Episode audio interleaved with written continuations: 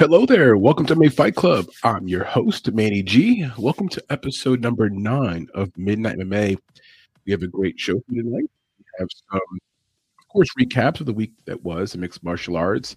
We all saw UFC Las Vegas, and we'll talk about that and sort of dissect a few things and the leftovers, right? What, what are going to be the ramifications of that kind of fight card moving forward? And we'll go through that for you. We'll talk a little bit about the other fight cards that happened this past weekend, too. Not too much in detail touch upon PFL and whatnot, and then take a glance at the week that is looking ahead of us. Um, we're going to take a very close look at our scorecard or our tip sheet for UFC uh, Las Vegas. We were positive. We came back with plus money.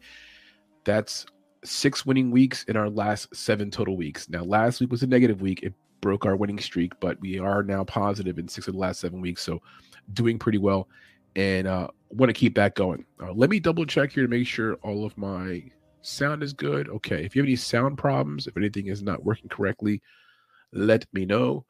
Um, and so we're also going to talk about some top stories in the world of mixed martial arts, some things you guys are aware of. Uh, you may have heard UFC 288 coming up this summer uh, in Newark, New Jersey. That's pretty awesome. Not too far from my neck of the woods. Uh, mean, try to find a way to get over there myself.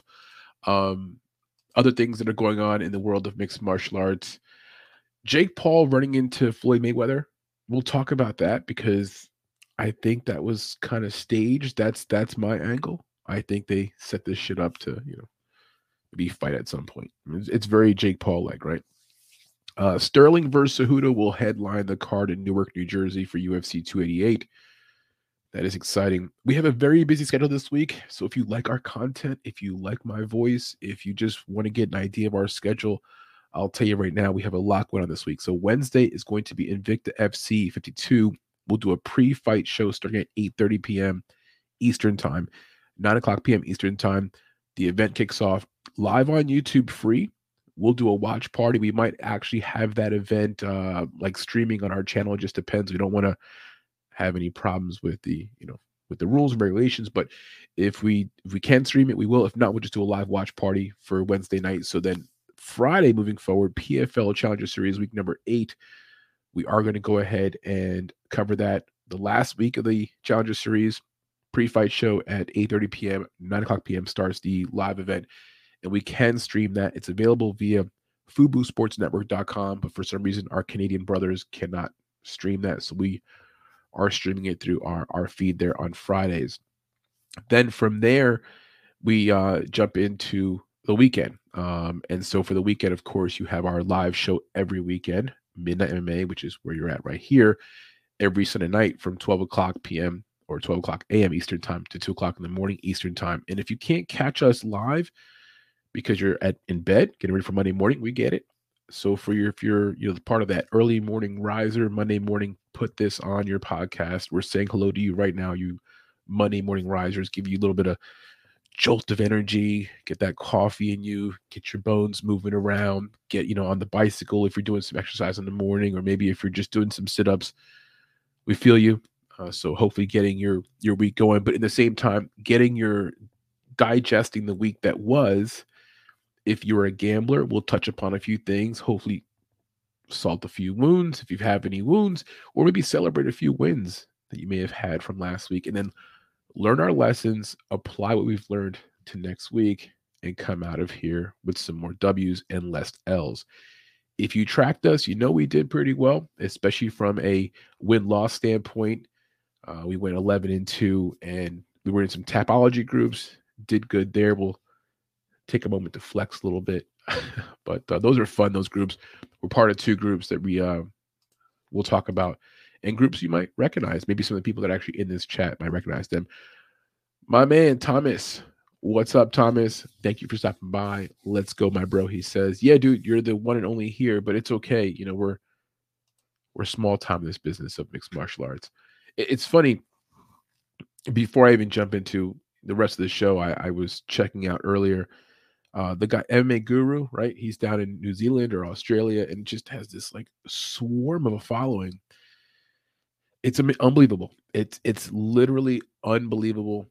And uh, but hey, he's good at what he does. Um, I'm not going to openly disagree with anything he does because his, his fan following, his his brethren are lethal. I'll just say uh, I wouldn't do it that way. But then again, I have very little viewers. he has a very large audience. So hey, who am I to say how to do it and what's the right way? Uh, but I do have a threshold for the lines I will and will not cross. And on that note, uh, we do have like a special bit of news, like some dun dun dun breaking news for you tonight, which we will break at some point throughout the show. No planned live guest tonight. I apologize. Uh, it's been what a few weeks now. We've been a little bit vacant on the the guest panel, but you know what? We've had interviews in between. Um, matter of fact, if I could tell you, this week we have an interview dropping with a fighter on the PFL Challenger Series coming up this week. He actually defeated um, Alex Pereira in the mixed martial arts fight. Yeah, this guy's pretty good, and he's fighting in the PFL. We were able to do an interview with him, and it was like part Portuguese. We had a we had a translator, the whole deal. Very very good stuff. So anyway, those that are here, thank you for stopping by. Let me jump into the review of UFC Las Vegas, and this is a weird one because excuse me, my little stuffed up here. I'm going to dive into a small detail that probably doesn't matter for 99% of the world. It matters to me because I'm a bit of a like, I, I like to pull apart details. I become obsessive with the details. I'm not sure if you're the kind of person that maybe it's a man thing. I don't know. Just, I mean, maybe an example to yourself. Are you the kind of person where you obsess over a needless detail?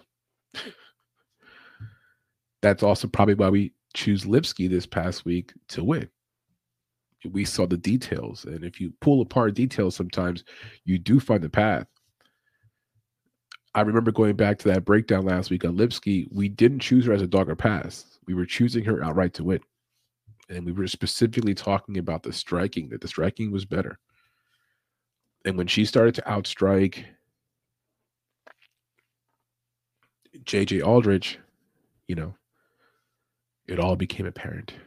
It all became clear to you.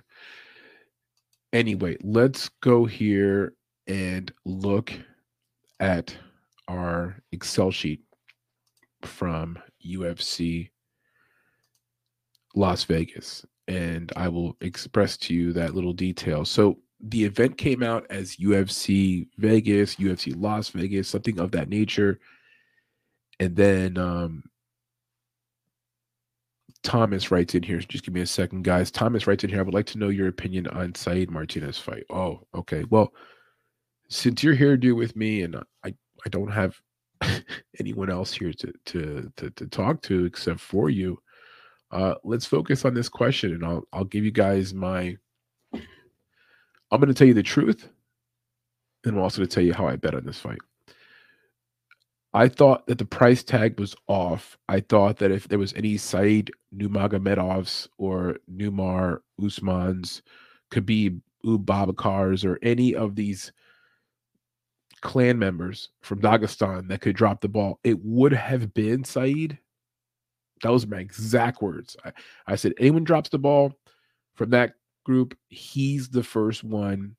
He was losing his last fight. So if I could draw a parallel, I I bet on Shevchenko to win by KO against Grasso, and I was so so confident of that.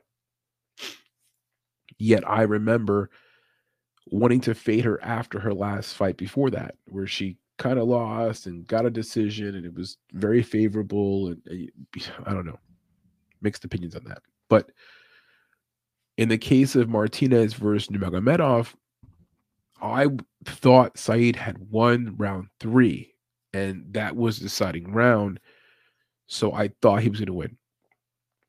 Then when the scorecards were about to get read, because going back over the fight just real quickly here. So so round one was Said Magomedov. Round two, Martinez came out very aggressive. Whatever his corner told him, he took the advice. He came forward. He was trying to initiate the fight. So he gets round two. No one disagrees with agrees with that idea, right? We're all on the same page. One one going into round three.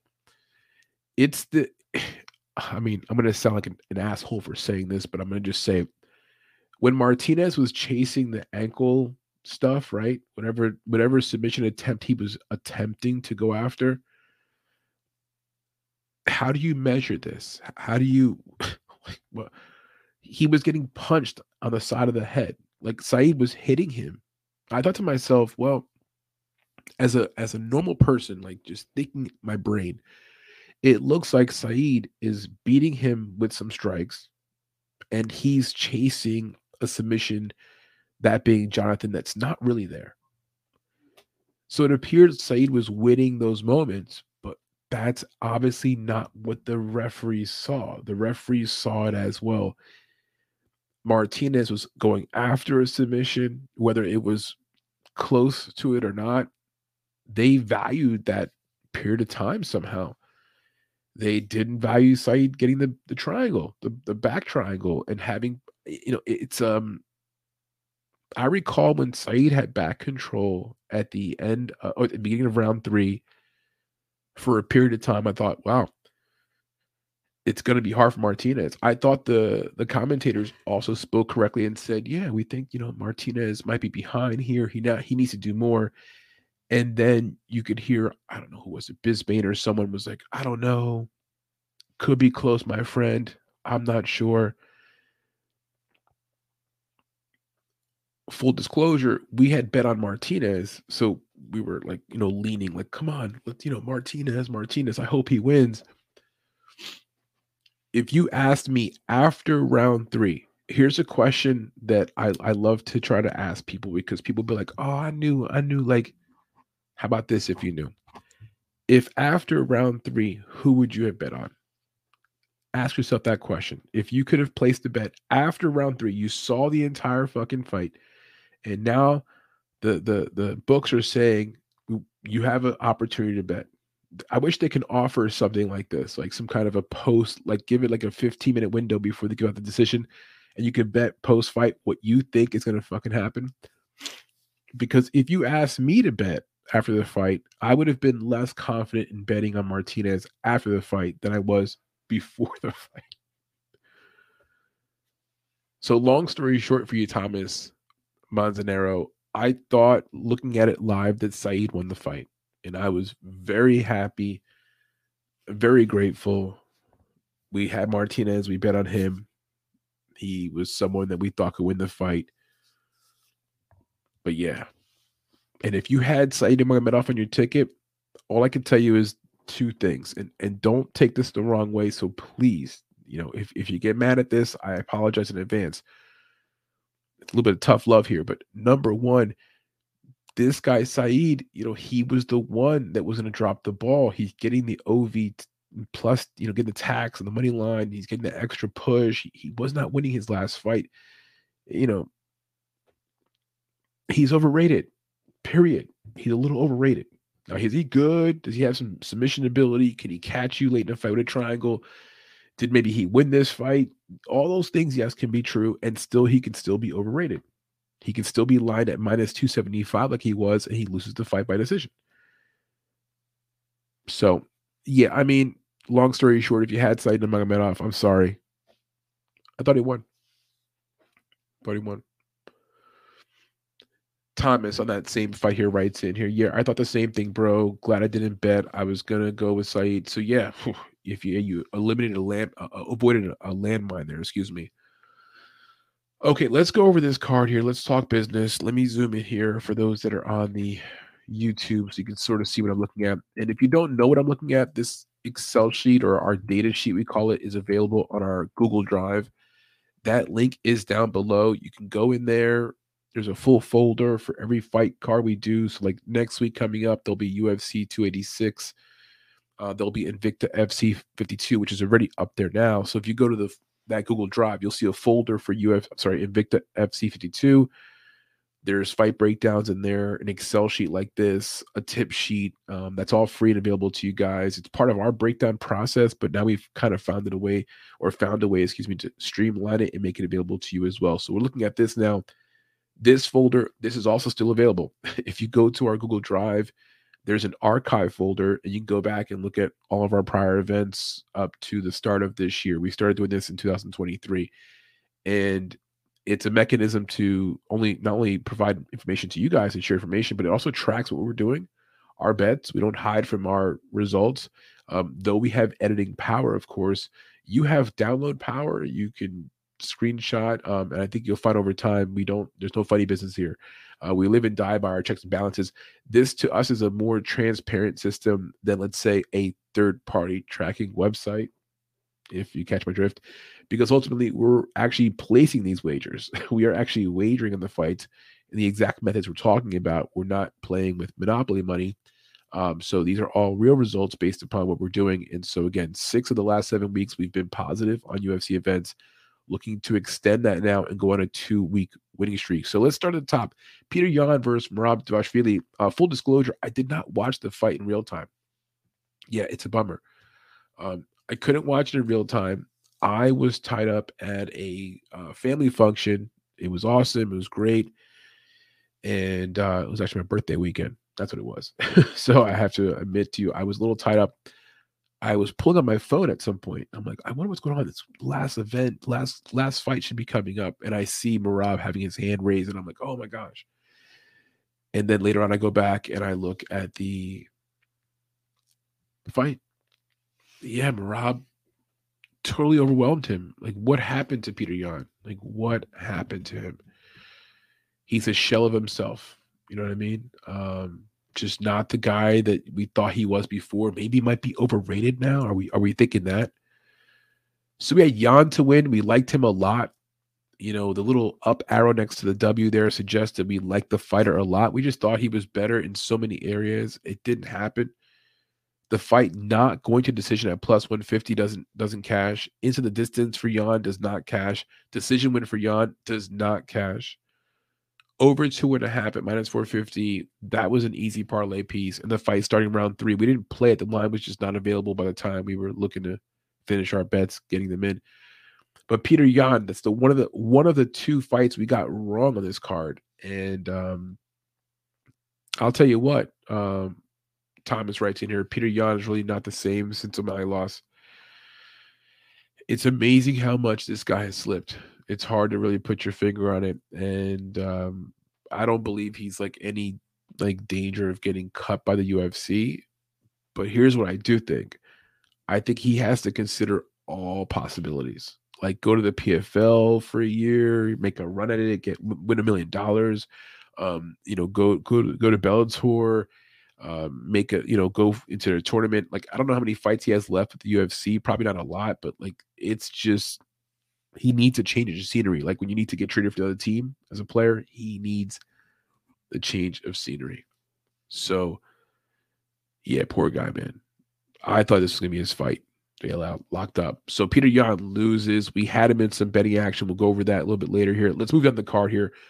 We're getting tied up uh, need to move a little bit faster. So co-main event was Alexander versus Alexander, Romanov versus Volkov.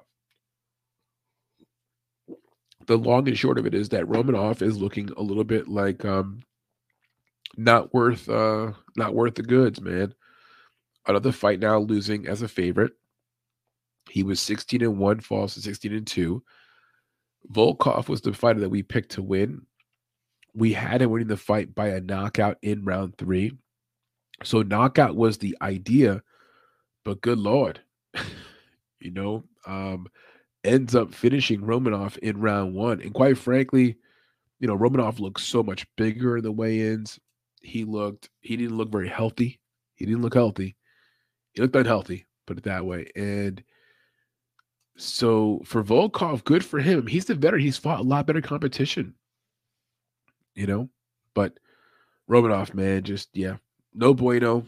Uh, for Romanov, I got to tell you guys, if he comes in next fight anywhere near as a favorite or like a pick him and he's fighting anywhere near a decent heavyweight, you got to fade him again. Like he has terrible habits, put it that way. Bad, bad habits. So the over one and a half at minus 165 does not cash.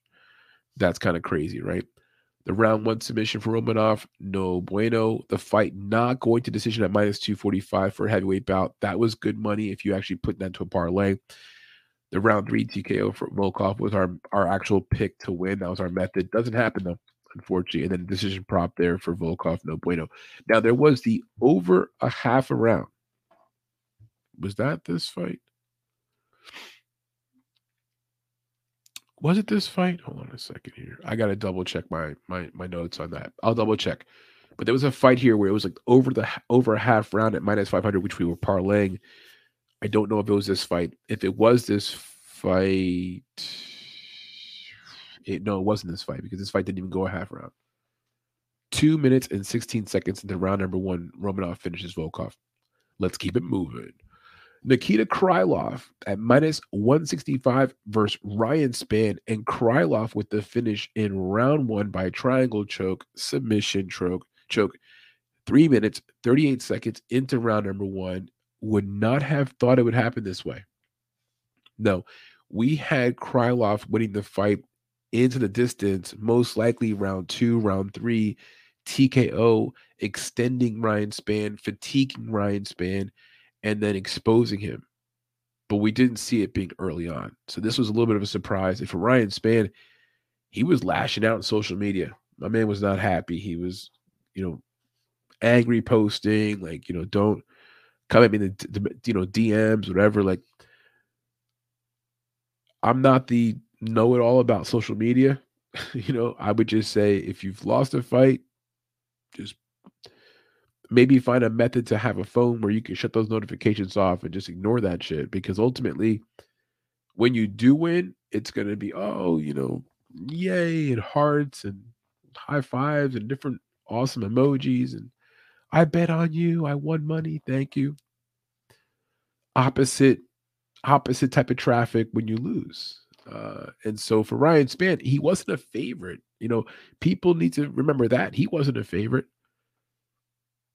I heard some people jump off the Krylov side because, like, oh, you know, last week he, you know, medical. Still was the better fighter. We stuck with Krylov. Now, did we think about getting off the Krylov bandwagon at some point because he got sick? Yeah, we had the thought. We thought to myself, you know, don't overestimate it.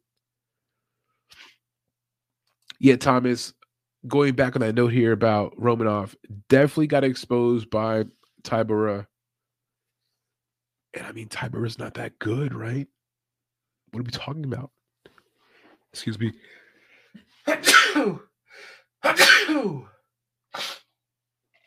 Excuse me there, fellas. I was just taking a little sneeze break. Uh, yeah, so Tybura's not that good. I mean, come on. Tommy Undas. My man Undas. I have a lot of people to shout out tonight. So if you're coming through the chat, I'll be shouting you out too. But my man Tommy Undas writes in here. Don't think we will see Romanov again. Sounds like he's done with fighting. Wow, heard he's out on Vegas Strip with the night. Oh, he was out on the Vegas Strip the night before the fight. Wow. Tommy. So Tommy breaking some news here. He says that he doesn't think we're going to see Romanov Alexander again. The rumors are that he's done. Like, that's it. I mean, listen, people retire early. We've seen some NFL players retire 23, 24. This fight shit is not for everyone. Maybe he's going to hang it up. He was out in the Vegas Strip. Tommy's got photographs with him with some strippers and shit. What, Tommy? I'm just joking. Tommy said there's pictures of him out there on the strip actually having some fun. Wow. Well, he looked he was in shape. I mean, shape. I, I just mixed three words like shape, shape, and in shape. He didn't look like he was in shape. No bueno. Let me keep going through this review, but I, I listen. Keep the comments coming, Tommy. I I uh I welcome your feedback always, dude. Always and forever. So Krylov wins. Awesome for us. We had him. Dope. Rope a dope. Move down. Said Nurmagomedov versus Jonathan Martinez. We talked about that fight at length already. We had Martinez to win. Pre-fight, if you watch the fight, yeah, a sweat. A sweat. Yeah, Thomas, right? Crazy, right? Haha, no strippers, but photos with fans and stuff at midnight on the strip the night before. Oh no. What a rookie move. what is he doing? Uh, no discipline. No discipline. He could have more fans and enjoy all of that if he would focus on fighting and actually win the fights, right? Just to replay. So yeah, anyway, Martinez, we thought he we liked him pre-fight, but post-fight, it didn't look so smooth. Said probably won. Jonathan got a gift there. Yeah, we gotta acknowledge we got a gift there. We didn't earn that one. We got lucky there. The prior fight, Mario Bautista versus Guido Canetti. We thought Canetti at plus 650, 43 years old, kind of a live dog somewhere in there, maybe. Who knows? Maybe. No, no, no, no, no. Fight is not to distance minus 450. The submission prop by Bautista at plus 100 was the play. If you played Bautista by submission at plus 100, like some serious dough, like a few hundred bones, you walked away here like the smartest, basically better, because ultimately he was minus a thousand. How are you going to turn this into like playable odds? Now, of course, the round one submission, there's you know even better odds. I'm just saying, like the safest bet, that submission prop overall, that was the play, and uh, we didn't play it aggressively. We had it as a, as a prop we were looking at, but we did not jump on it. Not going to lie to you. So that ends up cashing for those who played it. Decision prop for Bautista at plus 390, of course, doesn't happen. Or Canetti by decision at plus 1800. That was like a, just a flyer for us. Submission prop for Canetti at plus 2000. Another flyer. All those do not end up panning out. But we did have a player two on this fight. We'll talk about that when we go through our tip sheet. Mario Bautista wins the fight. Looks great. Looks amazing. For Canetti, it's probably time, right? It's probably time. Tommy. So Tommy writes in here, I had Martinez 29 28, rounds two and three, close fight. Yeah, I mean, round three is the one. That's the one you got to pull it back and, and look at it because some people are saying that Said had position control early on in that round, had a body triangle, you know, was was flirting with some submission attempts type of thing. And then you saw Martinez go for like a you know heel hook or, or leg thing or you know hyper extend. I don't know. That round three was tough, man. This is the worst part of mixed martial arts. I love the sport. I enjoy the drama, but that scoring system and and you don't know. Eh, I mean, it's part of the drama, yeah, but you're just in the dark. Like, how are the judges perceiving this? It looked like Said was hitting Martinez with punches and avoiding a significant threat. The referee, I'm sorry, referees, the judges looked at it as like Martinez was getting more position control and I guess trying to get the. Tr- I don't know. I don't know. I mean, Guido Canetti, surprised he did not retire. Uh, it is time. It is time. Vitor Petrino versus Anton Turkalj.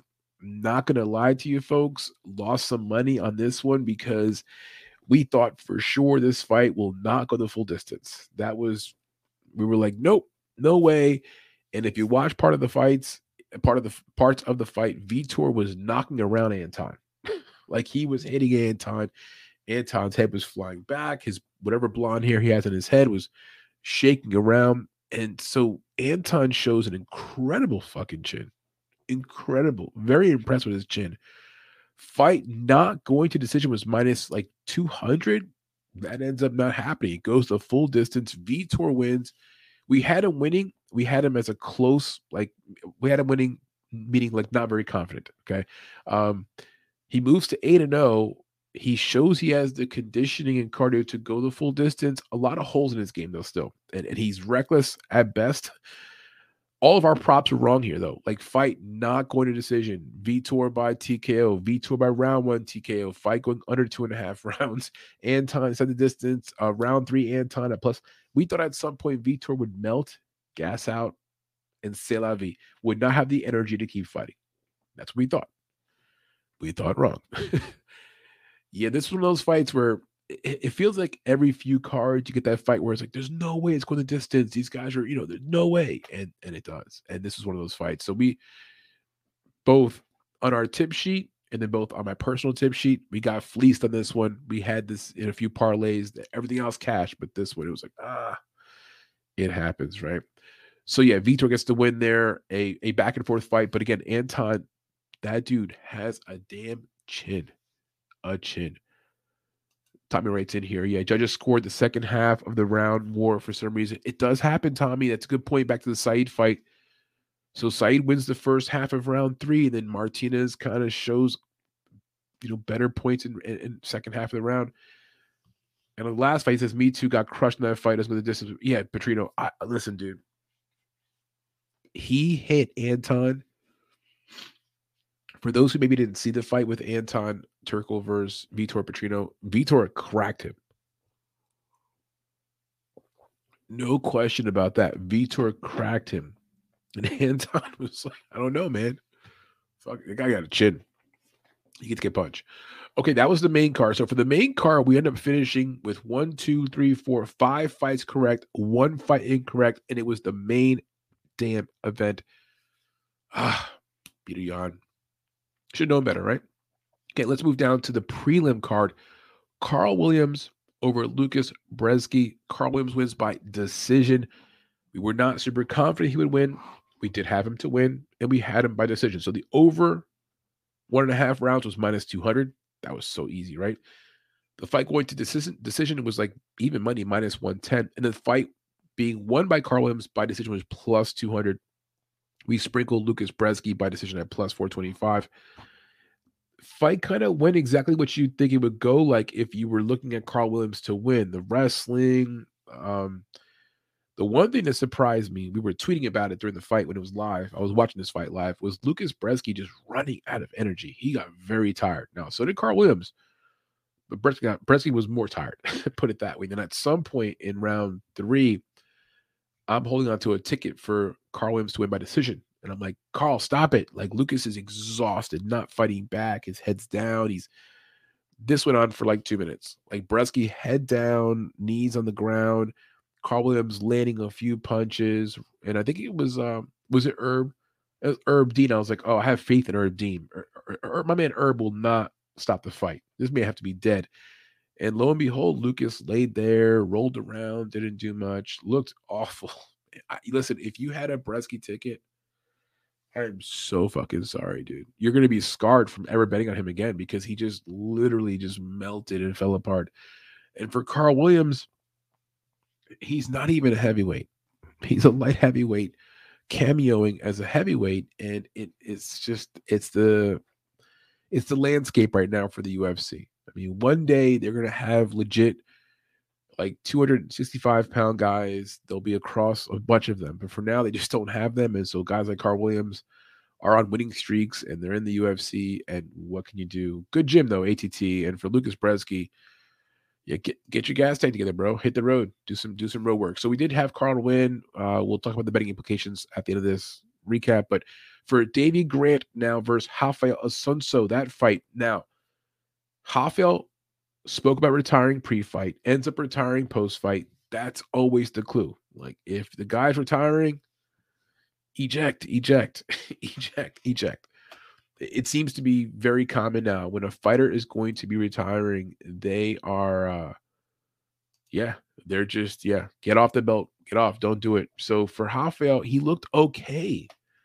things were going well he was in a good spot a matter of fact Davy Grant loses a point and I'm like oh we like Davy Grant to win so we are like oh come on man it was close. Rafael Assunção gets some key takedowns, gets some position control. I think he wins round one at least, right? For Rafael. Maybe wins round two. Look, the fight was probably going to Rafael Assunção if it went to the scorecards. If you didn't watch the actual fight, this shit gets wild. Late in round three, Davy Grant gets like a weird. There's a name for it. Maybe I should look over here at Tapology and I can read the name of what it's called. It was a submission using his legs, but let me see exactly what it's called here. So Davy Grant with a inverted triangle choke. So it's a triangle choke, but inverted. And you can see at some point Rafael Assunção's arm was like dead on the ground, like this kind of thing. And the referee comes over and moves it. He's like, uh, you know, and uh, and I was like, holy shit. Now we had Davy Grant in our tapology little setup, our tapology league, which we'll talk about that in a minute we had Grant by a third round knockout. So in one side, we were like, okay, we'll take it. Not to mention we had Grant on some, you know, bet slips as well. Very surprised. Grant was probably going to lose that fight. Needs to be in our head. Remember this next time Davy Grant fights. He was losing a fight against a 40 year old man that's one dimensional. The fight going over a round and a half at minus 300, that ends up cashing no distance at plus 125. That barely catches, right? Grant into the distance at plus 210. Those who played that aggressively, that spot, good for you. You were sweating at the end there. The round three KO doesn't cash. The round one submission by Rafael Assunção. That was like plus 2000, but we took a sprinkle there because he's got a submission ability and who knows, people make mistake, whatever. So uh fight starting round two, minus 300. That also hits if you were parlaying that. For Rafael Assunção, he retires. Great career. Well done. And uh we will see you maybe the Hall of Fame. Lots of fights, right? Next fight. This one here, I'm not gonna over talk. I don't want to talk too much about it because how I say this. I interviewed Sedriques Dumas about three times. Got a chance to know him a little bit. Talked to him off the air, on the air type of thing. And I got a feel for what I like. I got the, I got the vibes right, and my my vibes were telling me, don't back him here. My heart was telling me, no, get behind this kid. You know, he needs more people believing in him. And he drops the ball. It wasn't the worst loss in the world. Didn't get like didn't didn't get beat up. Got submitted, kind of tapped out quickly. I think it speaks to what's going on right now in his everything right now. But man, I I kind of knew some stuff was going on. And I, I should have been on the shot of Josh Fremd, but I again betting with my heart, choosing my heart, made a mistake here. So Dumas loses by a round two submission, and I, we had him. Cho- we chose him to win by submission. He gets now guillotine choked in round two by Josh Fremd. For Fremd, good for him, dude. Plus 165 underdog. Uh, Dumas was getting all the love. Dumas opened like minus 150, then moved to like minus 190, then ended up being like minus 210. He was getting all the push, and ultimately, Fremd came in and said, "Listen, I can still fight too."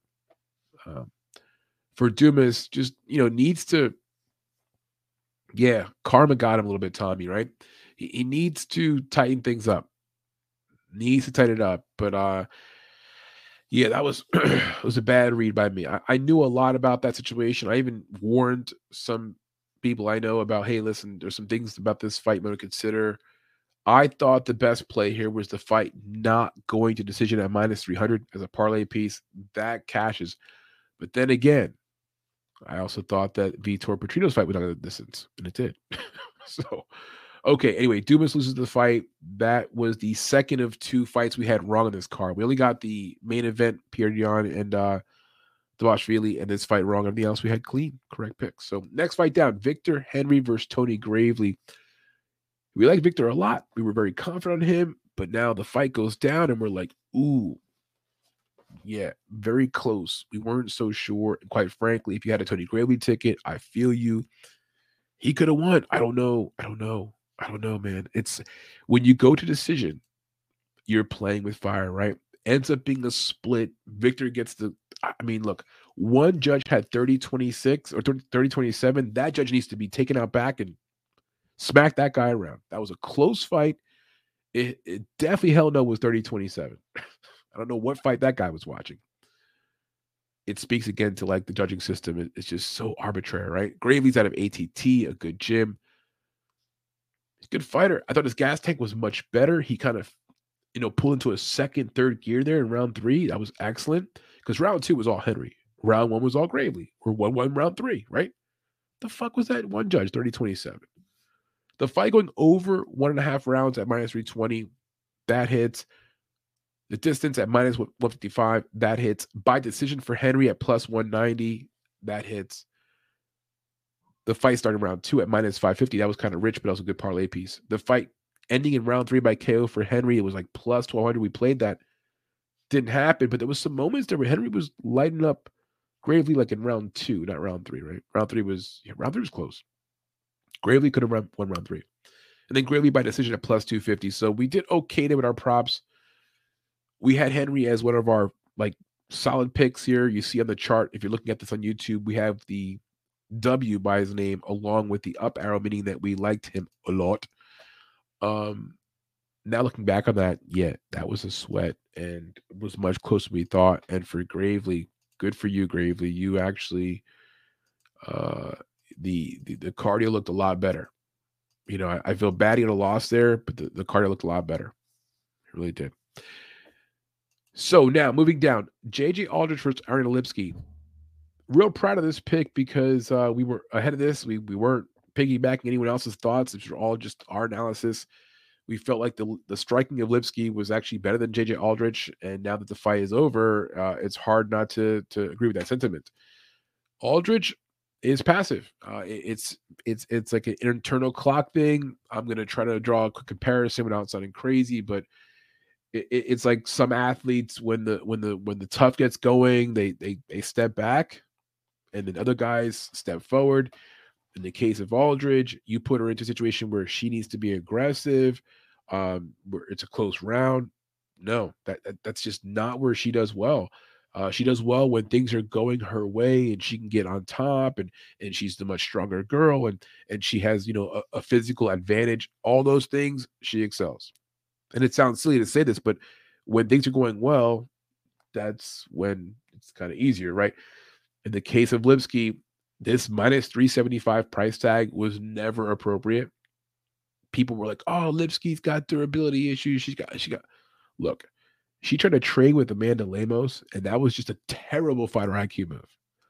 But I also chalked it up as like, well, Lipski's got some balls. Like for a pretty girl, she's got some balls to stand and trade with a man like that. Got some nuts. And I thought Lipski's tr- striking was actually pretty good. Trading at ATT, getting better, only 29. And yeah, what ends up happening, we get very fortunate that Lipski wins by decision, which was plus 480. We played that spot over one and a half minus 350. Fight goes a distance at minus 175. Fight starts round three. That all happens. The only prop we were looking at that didn't cover was decision win for JJ Aldrich at plus 100. I'll tell you what, JJ Aldrich has to completely change her approach. Uh, it's just it's it's it's up it's up here. It's not in here. It's it's up here with her. Good fighter, talented, needs to yeah needs to. Tommy, good point. Going back to Dumas, you're writing about the street fighting stuff. Yeah, he's got a lot going on, and you know, can't just come out there and throw a few punches, man. It's it's it's more than that. The contender series stuff. He won that fight contender series. That kind of blinded some people. He became the favorite here. Yeah, he got me, man. I mean, it got me. I wasn't I wasn't paying attention. I should have been paying more attention there. It's the, it's the one of the two errors we had this card, you know, and that was an error that we could have avoided if we just would have thought more with our head instead of our heart. Okay, so Lipski was that fight, one of the biggest upsets on the card, and part of the reason why we did well on two Tapology leagues we're going to talk about later on because we had our decision. We just nailed that one. Proud of that pick. Moving down, Bruno Silva versus Tyson Nam. We had Bruno Silva to win. We thought the fight would probably go to decision, though. We thought, you know, these are two guys that are very good. Nam is very durable, tough dude. Yeah, getting older, 39, whatever, but still tough as nails. And Bruno Silva kicks him with the same kick that Michael Chandler landed on my man, Tony Ferguson. The same kind of kick, that up kick that hits right underneath the chin. There's still images on the socials out there, Twitter sphere, Instagram land, where you can see photographs of Nam's face looking like he's suffering from G forces in some kind of a rocket. And uh, Bruno hits him with that hard ass up kick, knocks down Nam, gets on top of him, some additional ground and pound to get to finish in round number two. I do like Silva in that he won and got a finish, and his finishing streak now continues. This guy's durable. He finished. This guy Silva might be low key a little underrated. You know what I'm saying? Like he might be low key something nasty. Uh, he's 33. It has been a now or never. Um, so yeah, the fight going the distance that doesn't happen. We had to play on that plus 125 over one and a half. Nope, doesn't happen a KO by either fighter. We didn't play that prop. It was a prop we were looking at doing and ends up being a KO, right? And then decision win by Silva at plus 30, 235 does not happen. All right. First fight on the card Carlston Harris versus Jared Gooden. I don't know why I have this here listed twice on this sheet, but let me update that. Okay. So Carlston Harris versus Jared Gooden. And what I'm looking at right now, for those that are looking at this maybe later on, this is our Excel sheet that's available for everyone to access. It's on our Google Drive. That link is down below. It's the second or third link down there in our in our description here on YouTube. And uh, if you go to our Google Drive, you'll see folders there for events either we're uh, look, looking up to doing in the future or past events will be in our archive folder. Open up those folders, you'll see Excel sheets fighter breakdowns, notes, the whole nine. So we're looking at the Excel sheet or data sheet for UFC Las Vegas or UFC Vegas 71 or UFC uh, Fight Night 221. What do we call it? Anyway, so first fight in the car, Carlston Harris versus Jared Gordon. man, I'll tell you what. My only regret is I don't have the balls to like put a thousand dollars on Carlston Harris, like something crazy, because we were so sure he would win this fight. I was so confident. I'm like, he's the one coming in with a full camp. He's the one who is supposed to fight. Jared Gooden coming in late notice, you know? Well, Thomas, appreciate you, dude. Uh, you know, Thomas, Thomas, I have to stop what I'm doing. I have to recognize, you know, when when you want to butter me up, dude, I gotta. So Thomas says here, I love how you're professional. You organize your bets. Well, I'm gonna imagine that Thomas is probably talking about the Substack newsletter, aren't you, Thomas? Well, now it's a nice, good time to segue into our newsletter promo. If you don't know, guys, on a serious note, we can do some third party tracking and we do track our bets via a third party website. But even more than that, we give you guys like our full tip sheet, all of our bets laid out. That's via our Substack newsletter. And like Thomas was just saying here, it's very organized. You're getting every single bet individual bets, prop bets, parlays. We'll do some specials where it's like, you know, we'll like all the Russians into a parlay. We'll call it like the Red Army or all the Brazilians. We'll call it Team Brazil or, you know, all the underdogs. We'll call it the dog pack. Whatever we're doing, it's all laid out on our tip sheet. For example, this Wednesday, he should remind me, guys, in a few minutes if I forget. This Wednesday, the tip sheet for Invicta, it's unbelievable. I'll go over it in a minute or two, but or about 20 minutes or two. Anyway, uh, the tip sheet that's on our newsletter, like Thomas is talking about, it's just very detailed. It's broken down. It, it's by section, so it's prop bets, individual bets, it's parlays, some specials, and then you have how much we're placing for each bet, like a half a unit, a quarter unit, and whatever your unit size is, it doesn't matter. Your your unit size can be ten dollars, so half unit would be five dollars, a quarter unit would be two fifty. Right, that's totally fine. Um, however you break it up, but we give you a a chart for what we're doing. And six of the last seven weeks for UFC, we've been profitable. So, you know, just an idea of uh, what we're trying to offer to you guys as part of our coverage here for mixed martial arts. But Thomas, thank you for letting us know how you feel about that. And we just try to do the best we can, like I said, to, to keep it organized, easily available, and uh, like this Excel sheet we're looking at right now. This is available to you guys to look at and review. It's available for every event we talk about. And in past years, like last year or whatever, we would combine these sheets for like our own research, but we start realizing, you know what, people could actually, you know, this, people take advantage of this shit. You know, like if you go to the right side of this Excel sheet,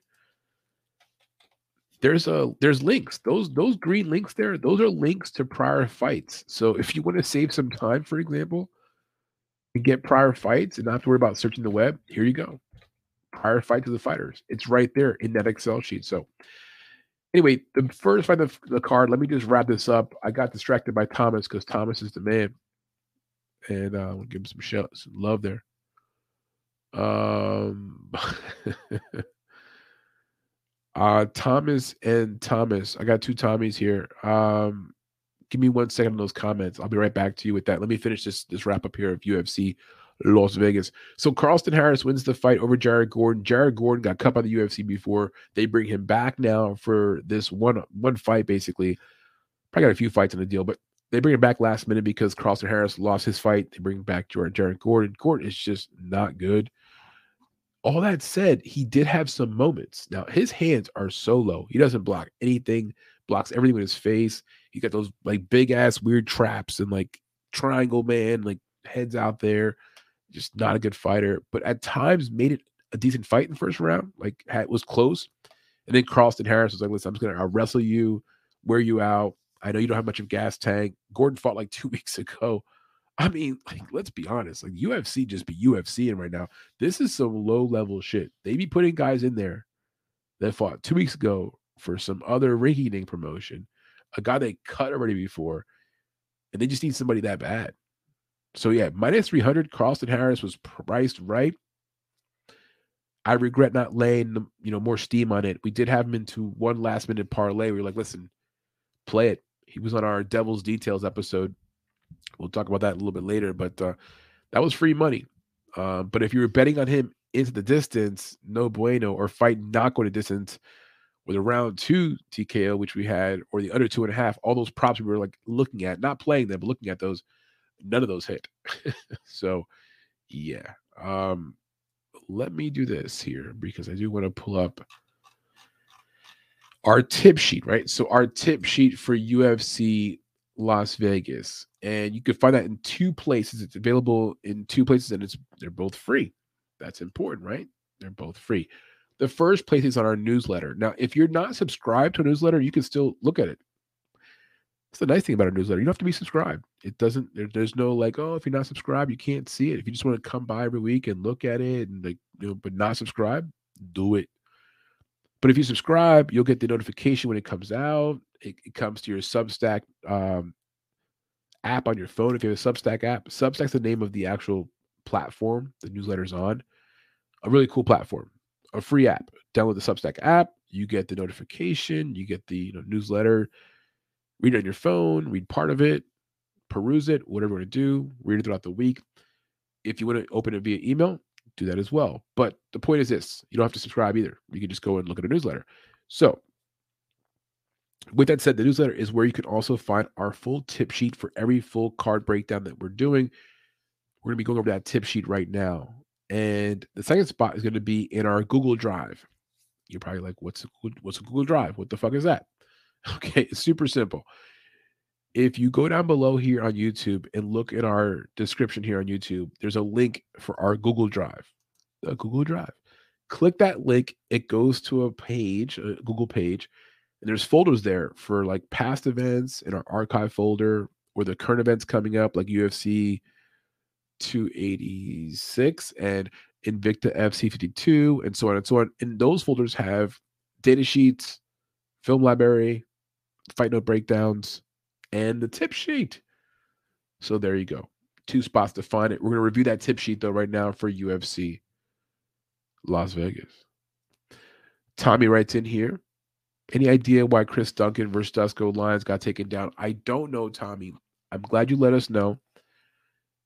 We'll have to scour the net and find out what's going on there. I would imagine it got taken down for one of two reasons. My my guess off the hand of course, possibly some kind of a cancellation or rescheduling from whatever, right? Something could happen, right? Or number two, there was like a major line movement. So for some reason, something happened. Uh, the books got tipped off. That I don't know, like something, nothing that's going to call the fight off, but like something that's significant. And they're just trying to like close it off right now as they readjust the lines. But I'll tell you what, I like Duncan in that fight, and I hope they don't call it off. I like Duncan a lot. There's like minus 190, and I think he's a he's a pretty good fighter, undefeated. And Dusko Todorovic is interesting fighter. he's fun to watch because it's always going to be like cray cray. But uh, yeah, yeah, yeah, kind of gets knocked out, right? Durability issues. That's his problem. Thomas Manzanero writes in here, my man Thomas. He says, I personally search for one bet on the main card each week I don't look at the odds and no parlay, so it's nice to follow professional work and predictions. Well, Thomas, Thomas, it's so nice of you, Thomas. Well, Thomas, the one thing that we're striving to do with the newsletter and with the, the content we're pushing out, let's say, for example, in our breakdown, is not just, hey, are you a better? And here's how you win money and blah, blah, blah. That's a solo lane. I feel like that's a lonely, lonely place to be from the standpoint of like what's the what's the what's the reward? Oh you won some money. You, you gave out good winning picks. That is nice. But content uh, i think that is where we want to be. So like good fighter interviews right? In-depth analysis research sharing our tools building a community of people like yourself thomas who want to talk fights positive mojo those all become the areas we want to focus on. You know what i mean? So i appreciate that dude and from a betting perspective, that's the least important part of the content. It really just comes down to, like you said, giving you guys content that you can find valuable in however you look at the sport. Use it as a, a mechanism, part of your repertoire, part of your MMA toolbox.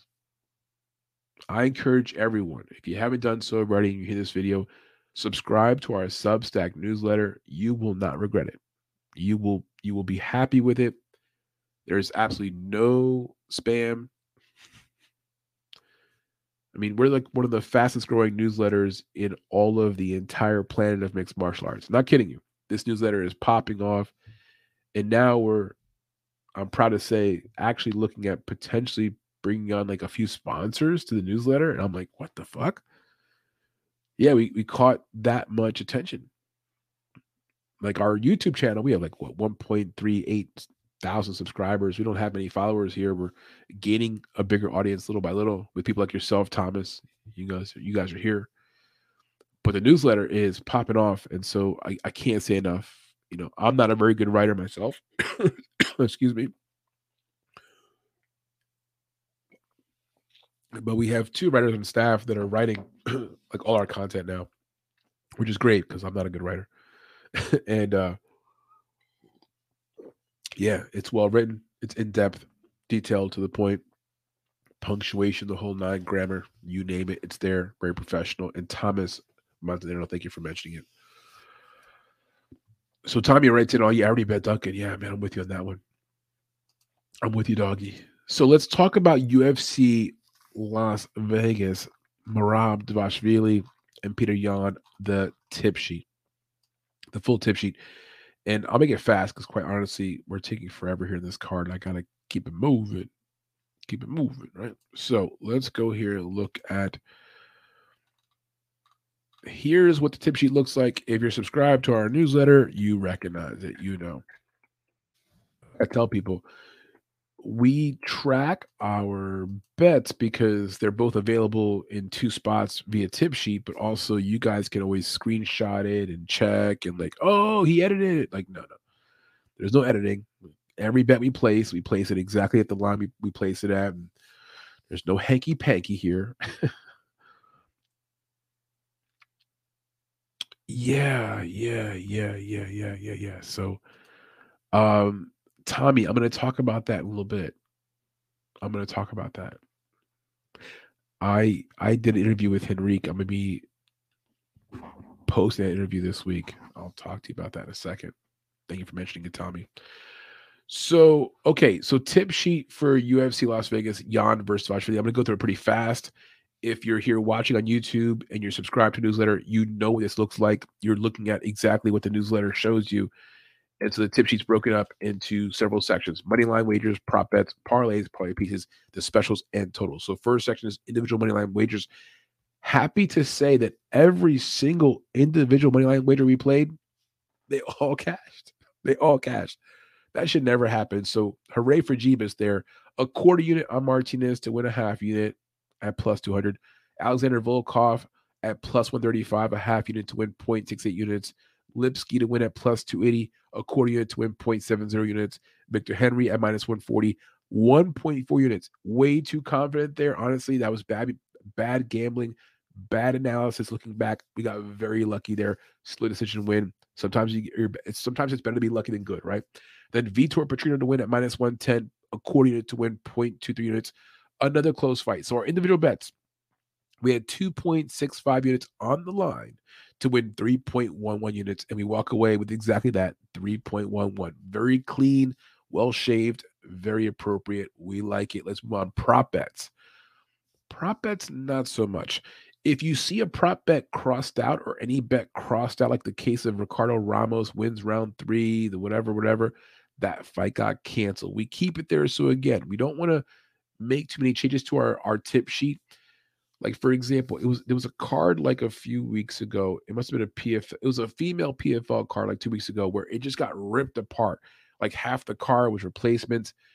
Our tip sheet, we didn't change it. It, it was it was destroyed. We have we had a bunch of parlays where like one leg and um, but whatever we put there for you guys early in the week, whatever comes out, we stick with it. And so you know, again, just for transparency, we're not doing any funny business here. So Ricardo Ramos is crossed out because we were looking we, we were looking to play that spot. We had that spot to play. Unfortunately, that ends up being nullified, right? So first prop bet was Romanov round one submission at plus 575. Doesn't happen. Volkov round three KO does not happen. Of course, that fight ended in round one by a KO from Volkov. Said Nurmagomedov by submission at plus 450. Thought it was a pretty good play there. That would be one of his most likely paths to victory, but doesn't happen. Lose that bet. Vitor Petrino round one KO. Man, he hit that kid so many times so hard. Round one, round two, and round three doesn't happen though. So we had Vitor Petrino round one KO, round two KO, Both those props, unfortunately, do not cash. Anton Turkalj, round three KO or round three finish, I'm sorry, at plus 100, doesn't cash. Davy Grant, round three KO. No. Round three finish, yes, by submission, but not KO. Rafael Assunção, round one finish by submission, plus 2,000. Kind of juicy there. Doesn't happen. Dumas, round one submission. I mean, you see a common theme here. Our prop bets were just, yeah, not so good. I'll say this, though, in some defense here, I'm being a little defensive. Defensive right now, okay. Our prop bets, those numbers like plus 2,000, plus 700, plus, you know, 600, plus 1,800 we're looking to win one or two to break even. We win three or four, we're into some really good money. We win five or six, we're like, wow, great night. So, you know, 10 bucks, five bucks, 15 bucks, those are the levels of investment we're doing here. So, can by decision at plus 1800? No. Can by submission? No. Lipski by decision at plus 480, 10 bucks to win $48, basically. I just wish I would have pulled the trigger for some more money, right? Victor Henry round one three what round three TKO at plus twelve hundred. No bueno. So for our prop bets, we finish off with negative 0.87 units. Negative 0.87 units.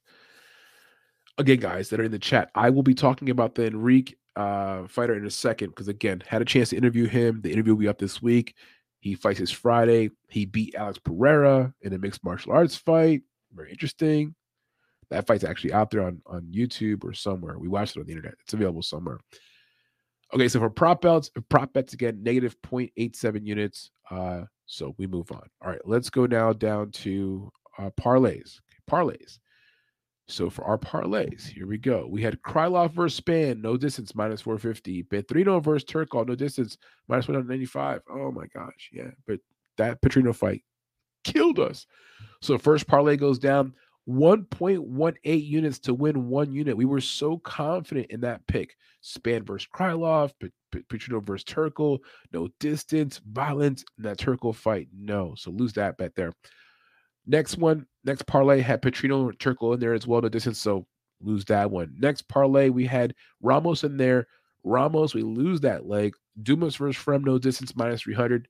That catches Kennedy versus Bautista, no distance, minus 450 that catches. We have one unit to win 1.10 units, so we win that bet. Ramos minus 350, that was removed, right? I should have probably put that in there. That was a, a bet that was actually canceled. Yan Williams, Dumas, Yan loses that, is done. Henry at minus 140, Grant at minus 140 equals plus 194 odds. A half unit to win 0.97 units. That was a nice one right there. I wish we could get pull the trigger for some more money there. I mean, that was a that was a good parlay. Hindsight, even though Henry kind of barely won, right? And Grant got lucky. Yeah, eh, that was actually very lucky. Um, very lucky. Volkov versus Romanov, no distance at minus 245. That hits. Yan versus Merab going over two and a half rounds. That hit. And then Krylov, no distance, minus 450 at plus 110 odds. A half unit to win, 0.5 units. We'll take it. Harris to win. Dumas versus Fremd, no distance. Gravely versus Henry, second to start second round, minus 550. That was plus 110 odds. A unit to win, 1.10 units. So in total for parlays, we finish off with plus 1.29 units. We had 5.43 on the line to win 7.31. Ideally, we end up winning, we end up winning 1.29. For our parlay pieces, and I'll tell you what, it's so frustrating when we have a parlay piece that falls off because these are like the ones we feel so confident in. That Petrino versus Turkalj fight. God damn it. Turkalj was so strong. Would not go down. So that was one parlay piece that was not successful. We had that fight not going to decision at minus 195, and it does go to full decision. Krylov versus Spann, no distance, minus 450. That correct. Dumas versus Fremd, no distance, correct there. And then Aldrich versus Lipski, the fight goes over around and a half at minus 350. So we had three of our four parlay pieces accurately picked. For our specials, our specials, the KGB crew. That's funny. The KGB crew, for those that are too young to know what that reference is, the former Secret Service military in Russia used to be the KGB. Right. And so we put some Russians in there. Volkov to win, Nurmagomedov to win, and Yan to win. And lo and behold, two of the three lose. Yan and Nurmagomedov both lose. We lose 25 bucks. We move on. Team Brazil. After Lipski won, I was like, oh shit, Lipski won, Silva won. I'm like, okay now. And now Petrino won too, but that was later on. Uh Sunso comes up. I'm like, who knows, right? You know, we got 10 bucks to win 2.4 units. I mean, 10 bucks to win 240 bucks. I'm like, yeah, Sunso. Didn't happen. Now we removed Lipski and Assunção. Hindsight, keep Lipski, remove Assunção. We removed Lipski and Assunção. And if you just kept Petrino at minus 110, and Silva minus 200 together. That was plus 186 odds, a half unit to win 1.43 units. Not bad. New kids on the block parlay. Okay, well, this one right here is uh, pretty straightforward. We had Dumas in there. Williams, he wins. Petrino wins. Bautista fight no distance. That all happens, but man, Dumas drops the ball. A quarter unit out the window. We remove Petrino in the next line. We should remove Dumas. Ugh, right? And lose another half unit there. So not good for the new kids on the block parlay. The full card without Bautista and Aldrich. We we knew, we knew, we knew Aldrich was like, we knew Aldrich was like, no, Aldrich. We just didn't know about Dumas. Dumas killed us, right? So Dumas was the the loser there. I mean, look at that right there. Everything else there is right except for Yan and Dumas. Damn you, Dumas and Yan. So we lose what 10 15 25 30 bucks there on that parlay for the full car without bautista and Aldrich. And we were confident in yeah. That's unfortunate. The parlay pieces parlay. The parlay pieces parlay aka the triple p.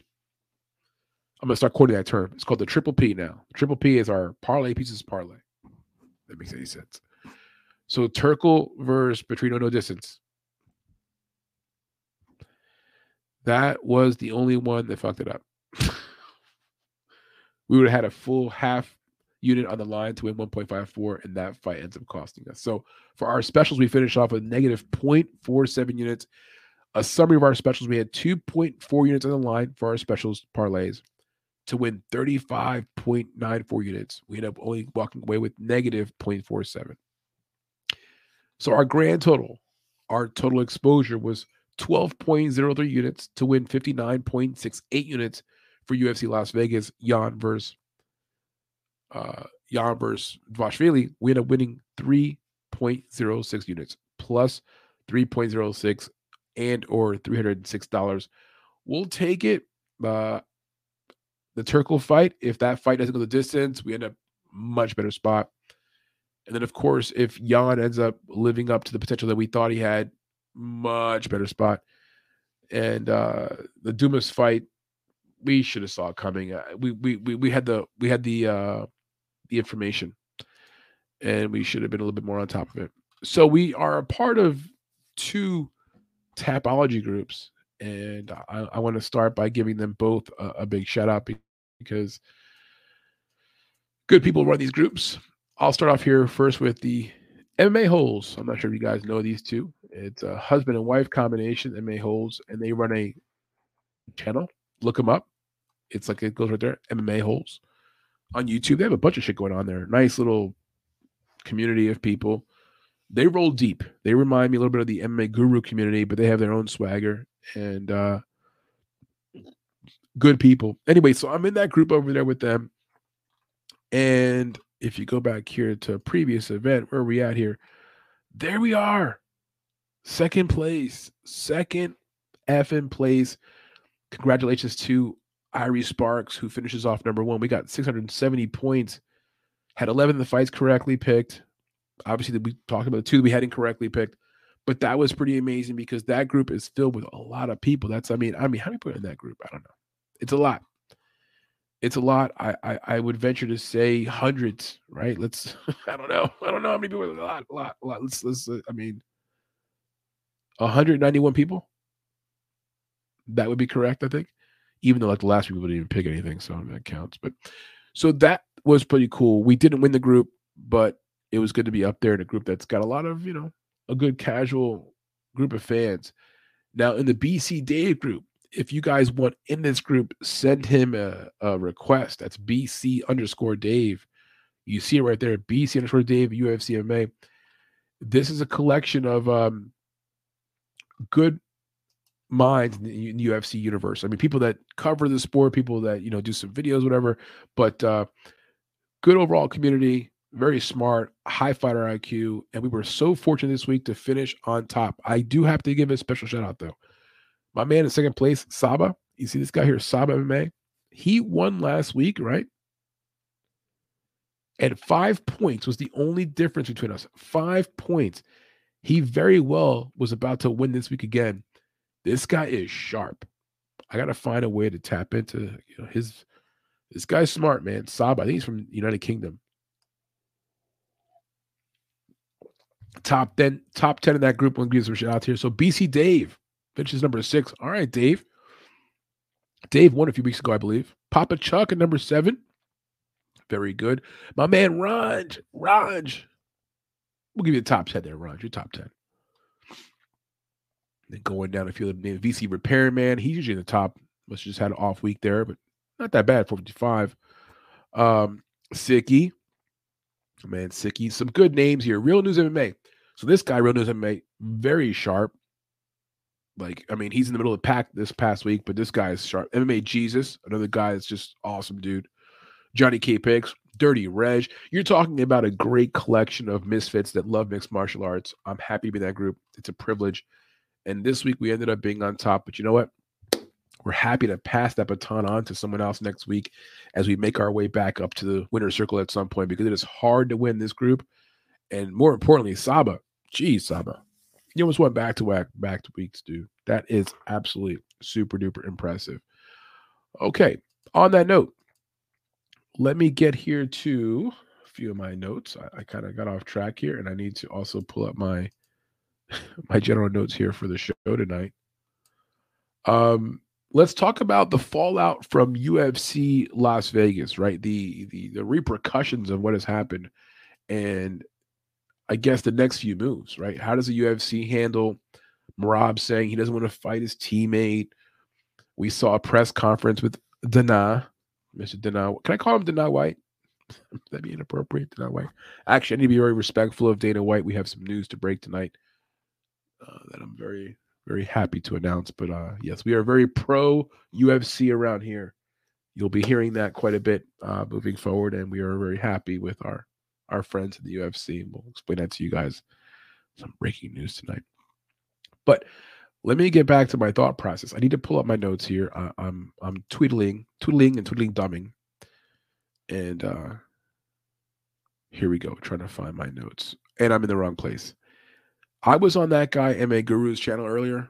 I was. I think I talked about this before. It's unbelievable the following, right? The following is incredible.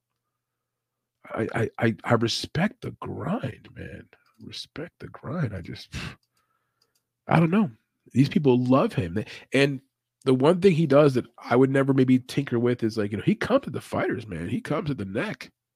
I don't know. Seems a bit reckless, but uh you know. Thank you, Thomas. I appreciate you, brother. I do. Oh, Thomas. Yeah, Thomas, do that, dude. Go to look at this group. Thank you, Thomas. Yes, bro. It's going to be also, this is available via podcast. Wherever you get your podcast, just look up MMA Fight Club and you'll see our breakdowns available there. I'm not sure about you, but when I'm on the move, the YouTube thing is not really flexible for me because then you put in your pocket, you, you, you know, it hits the, the pause button, whatever, whatever. The the ability to put the podcast on your phone, right, and play the podcast in the background, you can still shuffle through your emails, still send you know booty shots to your girlfriend. I mean, I'm just I mean you could do whatever you want to do on your phone, but you have the podcast playing in the background, so that's pretty dope. I mean, that's pretty dope. Anyway, uh, thank you, Thomas. You guys have both been a pleasure. It's always a pleasure having you guys here. Umar versus Rob. I need to see that. Yeah, yeah, Tommy. They're talking about that already. Of course, Thomas. Let's get these bookies. So yeah, so this week was nice. Thank you again for for all those that are playing in that group. And if you want to get in there, BC underscore Dave, blow that group up. Um, and then of course the goat milk group, uh, MA holes. I'm not sure that's your flavor. I understand that's not your style. They have their own style for how they broadcast, but it is interesting. They're they're they have a cult.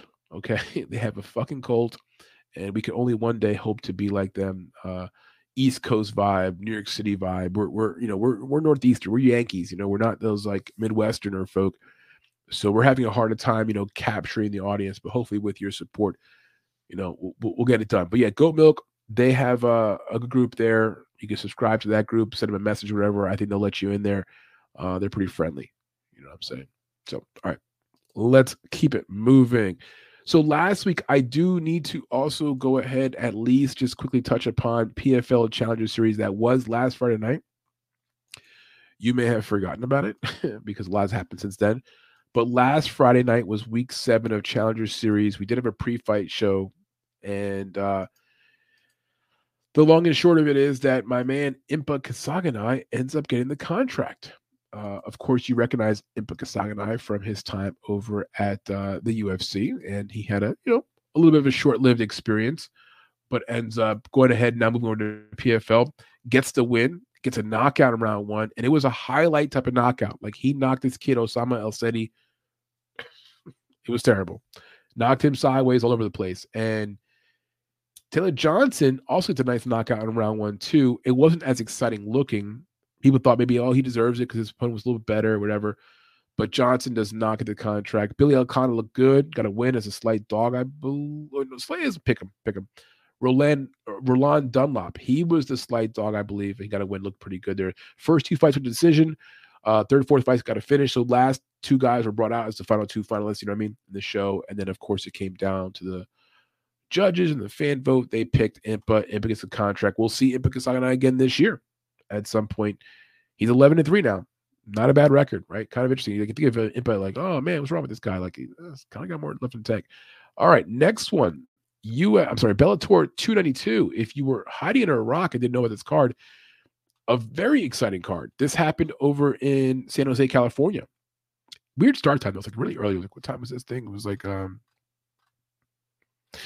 Yes, 7:30 on Friday. So if you were watching this, it was like early on Friday, the PFL later on, but main event was Usman Nurmagomedov versus Benson Henderson. Usman round one rear naked choke, dominant performance, sends Benson Henderson into retirement. Benson Henderson, all praise, man. This guy very well respected, been around for a long time, very good career, uh, a fitting end. Didn't get beat up, didn't get like concussed or cut. You know, didn't get didn't get what like Fedor like Fedor uh, Emelianenko his last fight of got pieced off. That was that was a little tough, right? But for Benson, he walks out of there like still all intact. Uh, good for him. So is what it is. But he was on co-main event. That was surprising. Tofik and Alexander. Round three, a body kick from Alexander to Tofik. Tofik is like bending over, like, oh, you know, is it my balls, my stomach? The referee does a replay. Like, listen, it was your stomach. He hit you in the stomach. The, the, the foot came down, grazed your nuts a little bit. That doesn't count. If you don't start fighting Tafik, it's over. And Tafik's like, I can't keep fighting. And they call the fight. I, I wonder if in translation they had the referee was like in the corner talking to the corner guy, like, listen, come on, you know, I don't know. Uh D rest.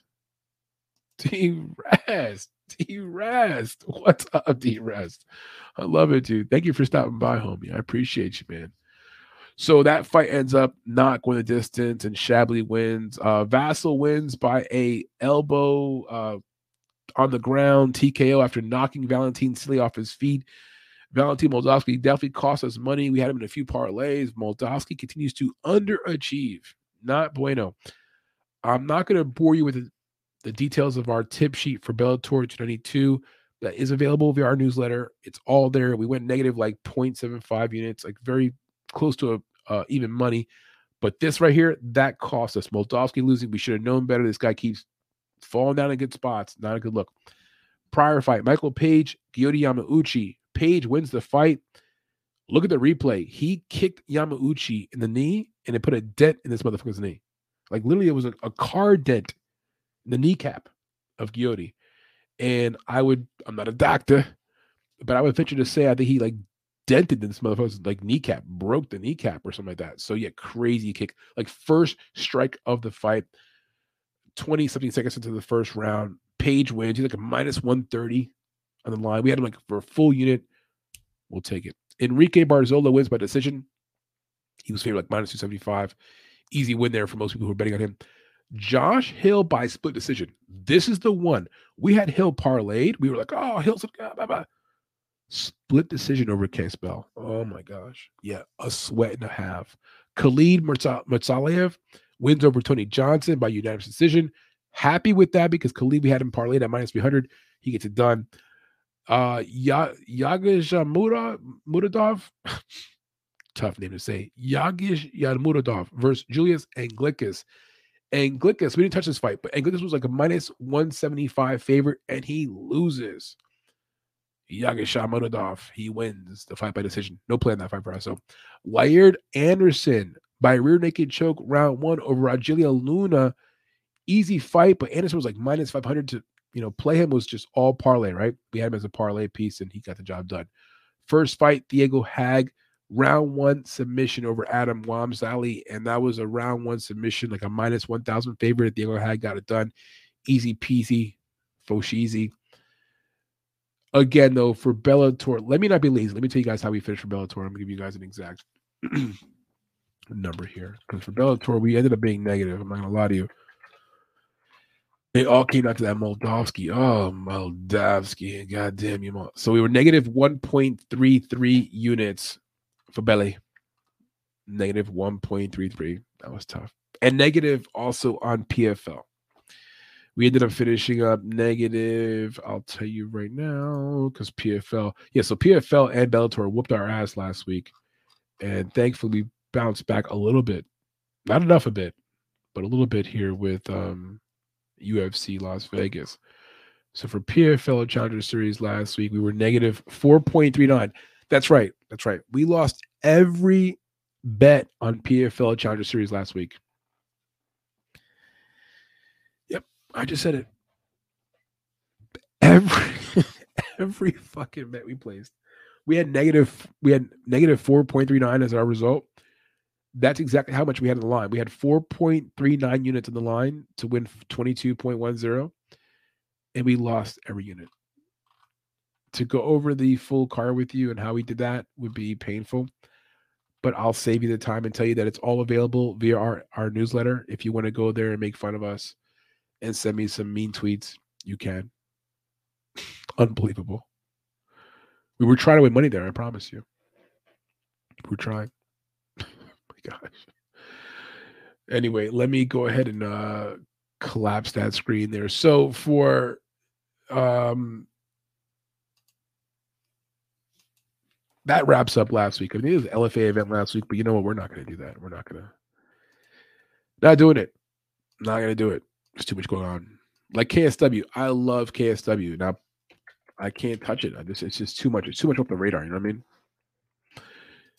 You are right about that, Tommy Unders. Barzola had much more experience, went out there, was clean, easy win. If you parlayed him, well done. So tore his patella tendon, made the kneecap slide up to the leg. Look, oh, got you. Okay. So the patella tendon is a tendon that runs right underneath of the kneecap and in essence keeps the kneecap in place. The kneecap is a freely floating. You could feel it, like you know.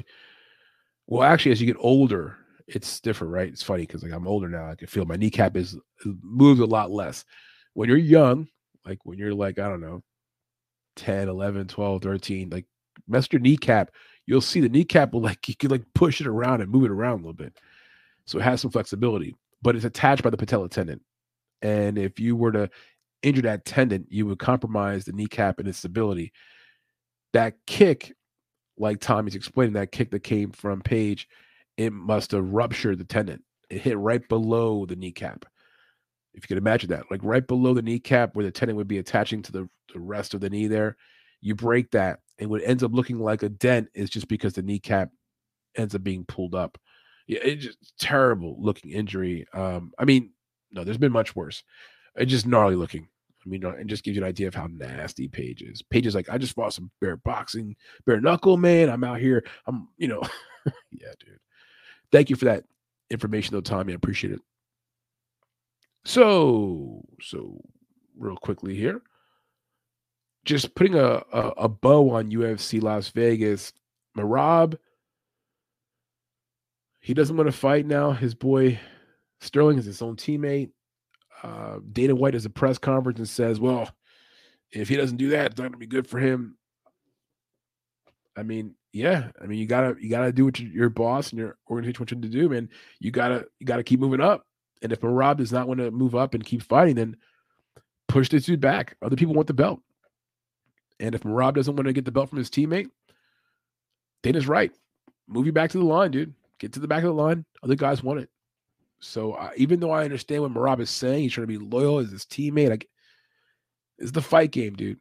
It's the fight game. Put your feeling, feelings at the door. Come out here and fight. If you if you want to get into the career of uh, being a pastor or a priest, or you want to be a lawyer or advocate for people that have you know uh, uh, underprivileged, go do that. You're in the fight game. You fight in a cage. That's your office.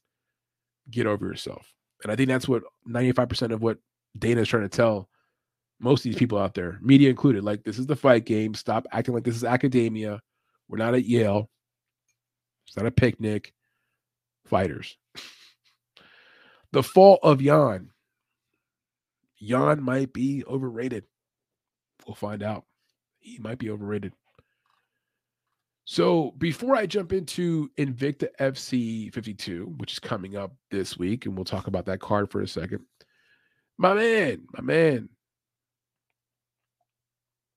Hype 3 came through. I gotta say hello. Hype 3 thoughts on the whole Duma situation.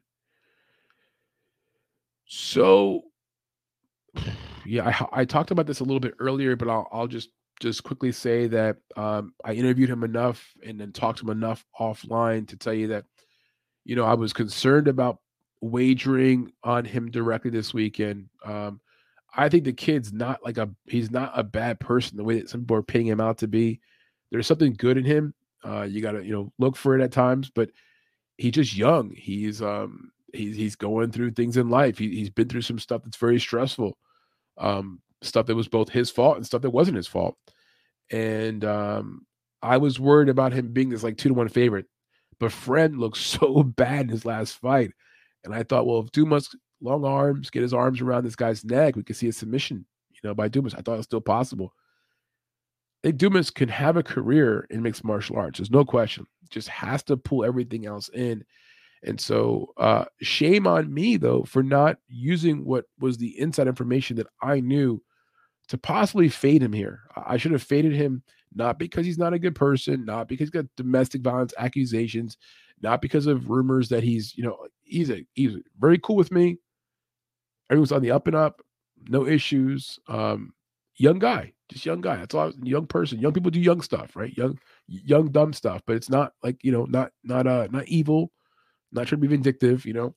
Uh, but I knew enough was there. There was some smoke that it was like, yeah, probably not a good betting spot. Um, but what ends up blowing up in our faces that you know again we had these information so we should have known better anyway so that's my thoughts on that high three i hope that helps you I, am not gonna i would never feel comfortable divulging certain details about my dialogue with him that would be critical of him in any way shape or form because he's got a career and i i think highly of what he can become and wherever my concerns are are all things that are normal people concerns that everyone deals with on a daily basis that he can fix or not fix but address I hope he does. And we'll be here. We'll interview him many times more. And he knows how we feel. I talked to him uh, the night before the fight. I talked to him the night after the fight. You know, and and so we're we're people that are very much in his corner. But you know, like any athlete, constructive criticism is a good thing, right? So if we're giving him constructive critiques that are coming from a positive place, it's not coming from some like, ah, oh, I bet on you, man. You fucked up my parlay. No, that's not that's not we're talking about here. so uh hype right here 135 such good hard uh, division to yeah yeah it is dude yeah it is guru the pig writes in here thoughts on Jon jones holly holmes valentina love triangle up listen i i don't know about this i heard about the hotel thing that was weird i don't know like Jon jones running around in the hotel and like a towel and and and yeah but there's, pro- there's probably no truth in that though you could you could spin that in your head as much as you want to. There's probably no truth in that at all. And uh yeah, yeah, that's probably just you know fantasy land. um Guru writes here, what would you enjoy more, Merab ending this the Sugar hype train or Volk ending Merab's? Ooh. um, I think Merab ending the Sugar hype train. I'm not anti Sugar Shane. I'm not. I, I, just I don't think he's that good. I don't think he even beat Peter Yan, but whatever. So yeah, put that into a, a pipe and smoke it. Speaking of which, speaking of which, um, let me do this for you guys because because I want to do a little brief intermission if we can. Is it okay if we do a little intermission for you guys? I'm gonna just go ahead and pop some tunes on right quick. And while I do that, we'll also get ready to talk about Invicta FC 52. And keep the comments going though. Guru, you guys listen. Keep it going. You guys own the chat. You guys own the chat. I'm just here with you, man. I'm just a it's your world. I'm just living in it. You know what I'm saying? Pop on some tunes. I'm gonna go ahead and hit the peace pipe real quick. I got some super duper exciting news for you guys. If you if you stay tuned here tonight, another half an hour before we close things down, I got some really cool news to tell you guys. It's uh I'm excited. I'm so excited. But I'll be back to talk about the week coming up and um, some pretty cool news. I'm right back. You're here live. Yours truly, Manny G, Fight Club. The 15th of March coming up. Just ask you About that in a moment. This is the morning of the 13th of March, 2023, 1.32 a.m. 28 minutes until the top of the hour, East Coast time. If you're with us from anywhere in the world, say hello, tell us where you're at, and I'll be right back with you guys.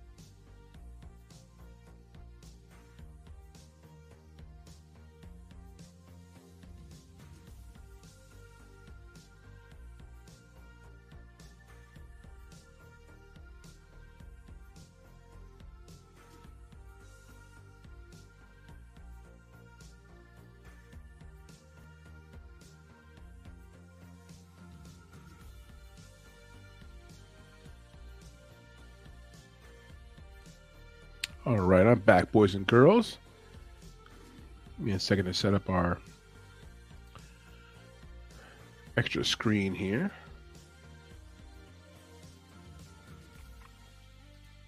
Okay, okay, we're getting there. We're getting there. Trying to do too much at the same time. Typical man stuff. You know, men try to do too much at the same time. No, no bueno. So, looking at the week ahead here, we have a lot going on. We're going to cover Invicta. We're going to cover PFL Challenger Series week number eight, the last week, and of course UFC 286, Edwards versus Usman, part three. In between, you have Cage Warriors 150, 150 maybe, um, maybe LFA, some boxing. Um, we're fully back into it, right? Like we're we're so far removed from the uh the times of the COVID. So now you have like tons of events. I still don't get why mixed martial arts promotions that are higher level attempt to do events the same day as UFC. That's just still boggles my mind, but it, it does continue to still happen. Not so much this weekend, though we have some weird start times. Let's jump into the first fight card we're going to see this week. Hear me out. Invicta FC. If you're not familiar with it, listen, hear me out here. Invicta has a ton of former alumni that are in the UFC. Some of them have become UFC heavyweight. I said heavyweight. Did I say just heavyweight? Have become UFC champions. Um, same thing in Bellator. You've seen some of the girls from Invicta do a great job. We interviewed um, her first name Lee Brock. Is it Amanda Lee Brock? Uh, Lee Brock last year, who was in the who was in Invicta, now is in the PFL. I mean, they have a lot of good fighters. So if you have some time on Wednesday night, it's free on YouTube. You can bet on it on FanDuel, DraftKings, all the major sports books offer lines for Invicta FC. Legitimate promotion. Nothing shady about it. All female fighters. So if you like watching females roll around and fight, kind of cool. It's also a like half card, like six, seven fights. They don't give you the whole full card. It's midweek, Wednesday night. What the fuck else are you doing? Tune in 9 o'clock p.m. Eastern time. Pull up YouTube. It's totally free. We're gonna have a watch party starting at 9 o'clock p.m. You can watch it with us. 8:30 we'll start our pre-fight show for this card. In any case, you got seven bouts in the card in total. We've broken down these fights already, and the video breakdown is already available on our channel. If you want to watch that video breakdown for each fight, we'll give you a quick synopsis of who we have, and uh, the lines have come out for this, but the lines are like initial lines. So you're talking about they just got released. So, for example, main event: Valeska Machado at minus 500 versus Danny McCormick. We like Machado to win the fight by decision. If you want to bet on Danny McCormick by decision, not a bad spot. Valeska Machado is probably going to win, but she doesn't have finishing power. So Valeska to win is our pick. Adriana Silva to win by a knockout at minus 120 over Karolina Wojcik. Karolina Wojcik's fought a little bit in Bellator, a name that's been around, but eh, she's kind of struggled recently. Shauna Bannon versus Mina Grusander. Bannon at minus 360. We like her to win the fight. She's a bit of like a social media favorite for Invicta. You know, she's pretty blonde. She's had some work done. You can tell she cares about her looks, put it that way. And uh, she's 4 0 looking to go 5 and 0. They got her against a fighter who hasn't fought in like three years, who's about five years older, mid 30s, versus Shauna Band, who's like 29. Looks to me clearly like the, you know, Invicta's trying to set her up, keep her moving, maybe get her signed to the UFC or get a contender series maybe the, later this year, something of that nature. So, yeah, big favorite here, to win. And we do like her to win. Next fight down Fatima Kline at minus 600 versus Natasha Kuzentina. Before the line came out, we were choosing Natasha. Granted, we were understanding that she could be an underdog, but plus 425, I couldn't believe it. We're playing Natasha to win by round one submission. Here's our thing on Kline. Kline could come out here and look amazing. She could come out here and look better than she looked in her last fight, which would be kind of good because honestly, her last fight, she didn't look good. Okay, so we're looking at the last fight for Kline where she was a minus, like a minus 375 favorite. You know, like minus 375 ish for Kline last fight. And she didn't look it. She looked tired at times, disinterested, and was not a minus 375 favorite. So now she's minus 600. And we're like, wait a second. Natasha Kusatina trains at a small gym called ATT, has a judo, mixed martial arts, you know, jiu-jitsu background. I mean, she looks like she's about that life. Thick neck, short haircut. Just saying. Fatima Kline did not look good last fight. We're playing Natasha to win this fight outright at plus 425. And when the submission prop comes out, we're playing that too. Moving down, Amanda, uh, tough last name. Amanda Mosh, Mosh, Mososi, I don't know. Mososi Amanda versus Sayuri Cannon. Amanda's a minus 250 favorite. We're on Amanda to win the fight. We like her quite a bit. Sayuri Cannon's coming off a long layoff, and yeah, we're not high on Cannon. Next fight down, Mayra Cantuária at minus 355 over Kaylee Cutler. Myra to win by submission, along with Amanda winning by submission. We like those fighters quite a bit in those fights to beat their opponents. Kendra McIntyre, who's never fought, is a minus 350 favorite over Diana Sanchez, who has fought, just haven't fought in a while, and she hasn't fought much competition, doesn't look very good. And her profile picture they just took the other day, oh my, oof, not very like uh, flattering. Doesn't make you, um, it doesn't just invoke, uh, let's say, confidence. but Kendra McIntyre, who in the F is that? Um, oh wow, you guys had a lot going on in chat. Let me give me a second here. I'm going to catch up just a second in the chat. So Invicta FC 52. Let me cut things off right there. If you want the full tip sheet for this card, that is going to be released tomorrow morning, 9 o'clock a.m. It comes out with the newsletter for Invicta FC 52, the full breakdown in written format, the links to like the video breakdown, the Excel sheet, data sheet with the with the the film library and all of our resource links. They're all there, along with the full tip sheet. That will come out tomorrow morning, 9 o'clock a.m. Eastern time. If you want that, it's free. There's no like hook. There's no pay later. Uh, like, there's no. There's nothing. There's no free trial. Whatever. There's no credit cards. Sign up for our free newsletter. The link is down below. I'm gonna put it right here for you guys. One second. The link for our newsletter is right here. Sign up for our newsletter, MMAFightClub.substack.com. It's run by Substack. You can download that app to your phone, get the email notifications to your phone. You'll get one notification per week per card.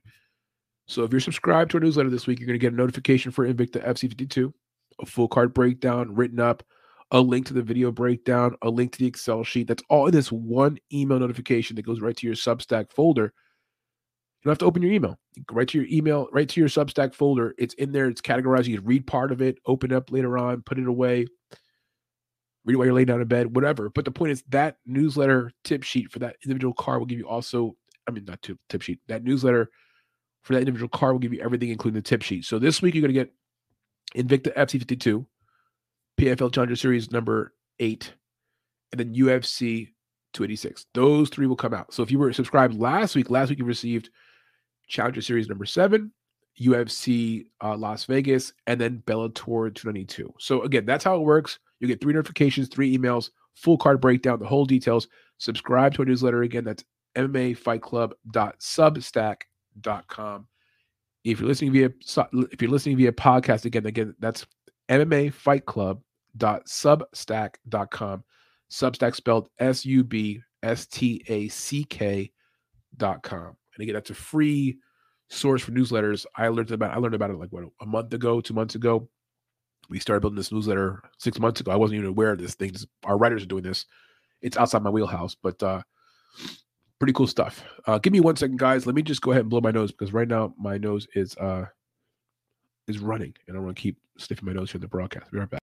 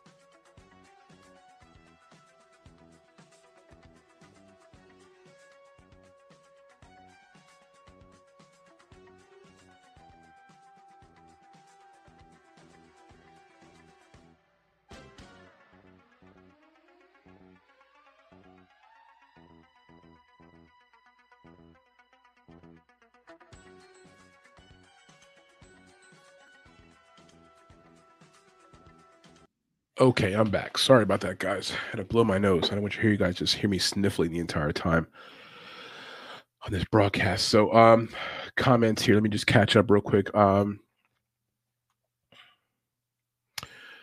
time rates in here. Chito the dog versus Sandhagen. Ooh, yeah, good fight. I like Chito there, but you know, Sandhagen. He's a good fighter. I like Chito though. I like him doing the fight. I think Chito's got more of a little more of an edge. Put it that way, right? That's pre-fight breakdown. If I break the fight down, I might feel different later on, but I think Chito wins that fight. Guru the Pig writes in here thoughts on Belal. Remember the trains, Muhammad being the engineer whom hit Matt Hughes that day on the tracks. Train. Allah. I mean, listen. Um, Malal, uh, Malal. I just combined his first and last name. Belal Muhammad is a controversial guy. Like people either don't like him or they or they root for him. I'm in the middle. I find him to be an uneventful fighter. He's not very exciting to watch. So th- that leaves me in a very like weird place. He's not dominant with grappling, doesn't get any finishes, wins by decision. Yeah, I'll pass on that. I'll pass on that. But I respect the guy. You know, he's from the Middle East and you know, you know, yeah. Former wrestler, wrestled in college. Thoughts on Power Slap being the second best promoting combat sports. Listen. All right. You just brought up something I have to talk about. So power slap. I'll talk about it. I'm not, I'm not too I'm not too proud to talk about power slap.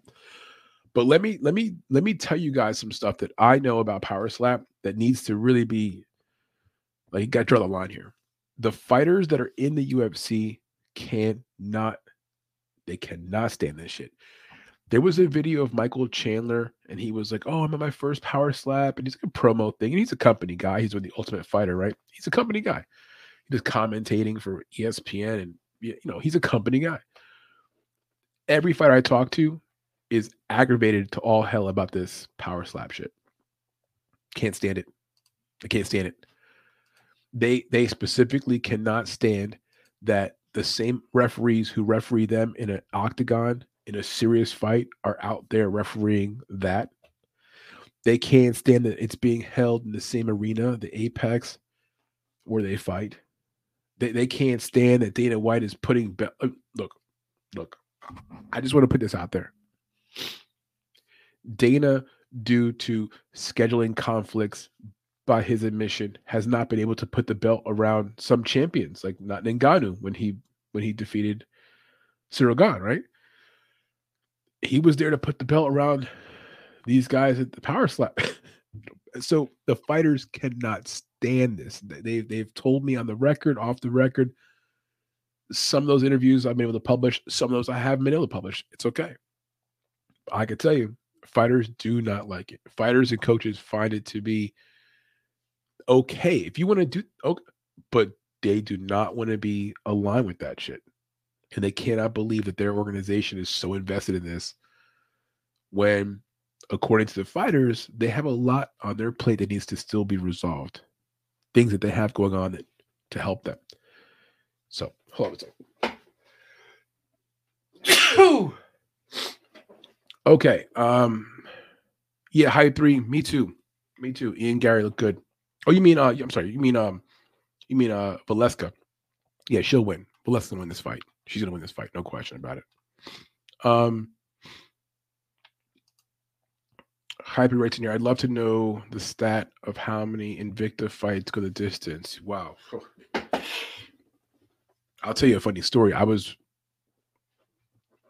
I bet in the fight, so I remember it. But it was last year Invicta fight card. It was like 105 pounders, atom weight division. And I had some kind of prop relating to the fight going distance over two and a half, whatever, and it ended in round one, like a minute. Girl got knocked out. And I was like, so yeah, mixed martial arts, dude. you never know. You never know. Good writes in here, considering the epic power of the Stockton slap, would Will Smith Nate Diaz power slap out break every pay-per-view record while simultaneously breaking the internet and the power grid, setting humanity into the stone age? Yeah.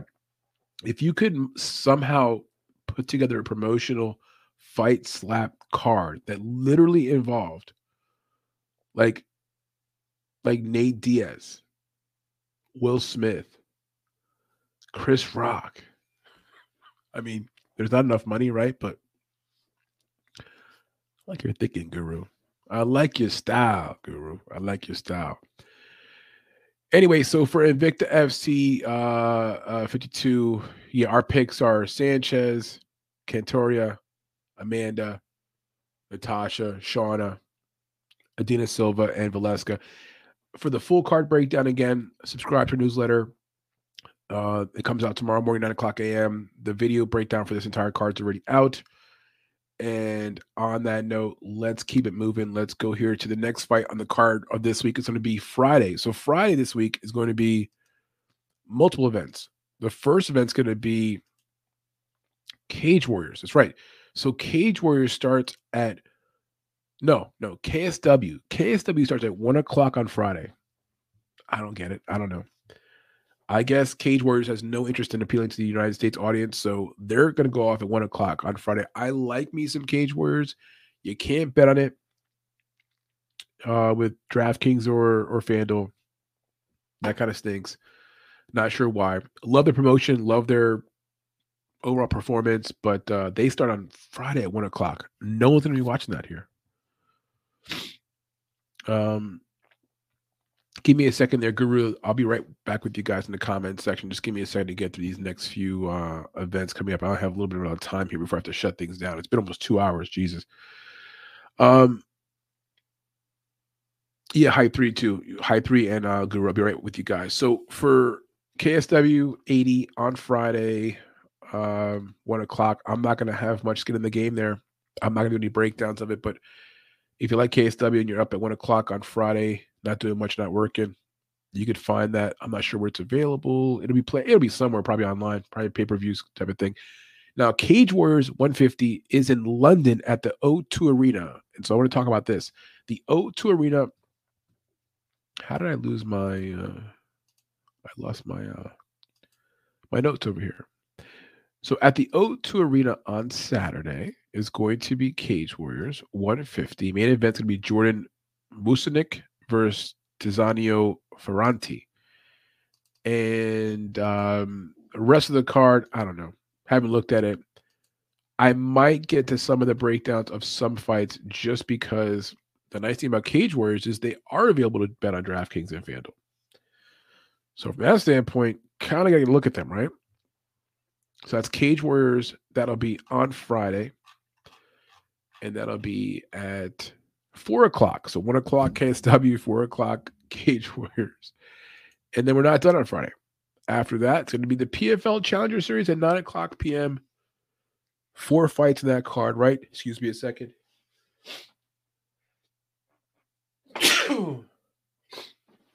Excuse me, guys. Again, my allergies are just acting up this evening. My apologies. So Challenger Series on Friday, Kenley St. Louis, might remember him from earlier the season where he got a win as a late replacement and got a finish, but didn't get the contract against Paulo Henrique, Um, he fought as well a few weeks ago, but uh, didn't get a contract. So, excuse me a second. I have to blow my nose. Give me one second, guys. I'll blow my nose. This way I can get rid of this and I'll be right back.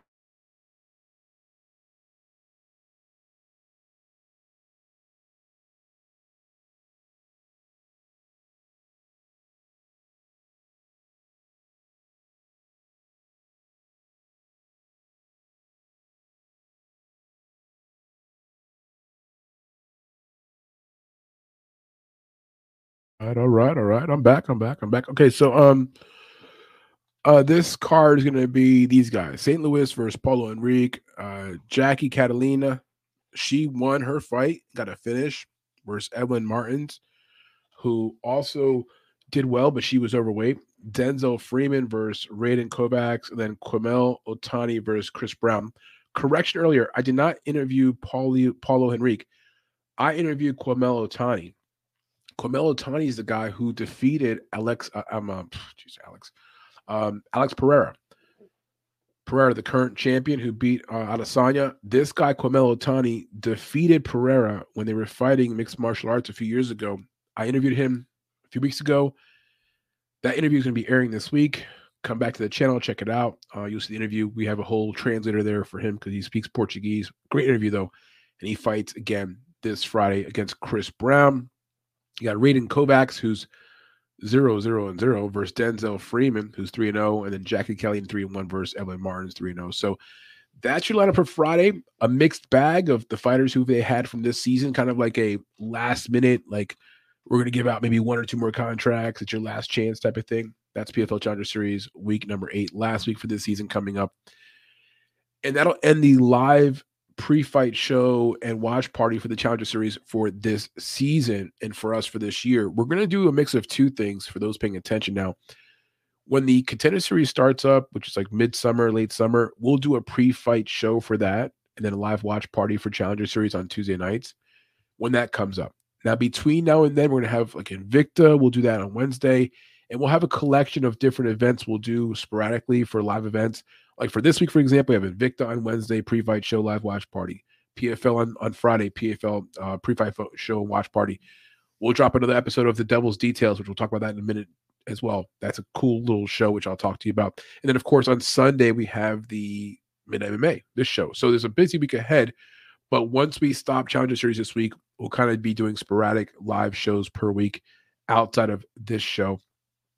Anyway, um, the Devil's Details. What is that? It's an episode we do once a week, usually like Friday or Saturday. We'll go live and talk about a spot or two that we like a lot. So last episode we talked about how you really want to parlay Juliana Miller, who's fighting this week, along with Harris, who already won, along with the over a half round in the um the Krylov. Which which fight was this? Actually, I, I needed to look this up before. It was the Krylov versus. Excuse me, the Krylov versus. Da, da, da, da. Hold on a second here. If I could find it. The Krylov versus Spann fight was that what it was?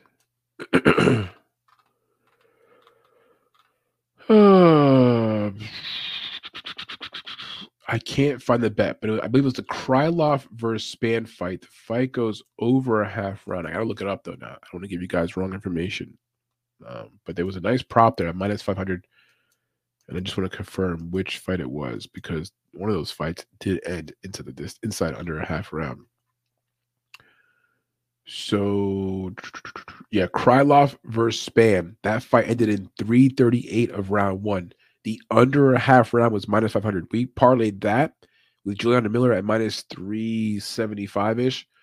Um, and then along with Harris to win. And so that was part of our that was what we talked about that that episode. So if you look for that video each week, it's called the Devil's Details. We'll go over a specific prop, bet or two, or a parlay where like we like it a lot and we'll peel apart why. Like only 20, 25 minutes, 30 minutes. It's a quick show. It's usually live on Friday and Saturday. We don't have a schedule behind it, but you can catch the recording of it. It's called The Devil's Details. And this week, I'm not sure what fight's going to be. Um, it's going to be after we get through all the breakdowns and look at all the cards and factor all the bets. We'll have that episode come out on Friday or Saturday. It's called The Devil's Details. But again, last week we kind of nailed it. We had we had Harris to win at minus 300. That fight again going over a half round. Nikita Krylov for a Spann the last leg in that parlay is going to be Juliana Miller, who is going to win this week. She's going to dominate her opponent. Um, you can you can count on that. Uh, she's fighting a fighter that just does not even belong in there with her.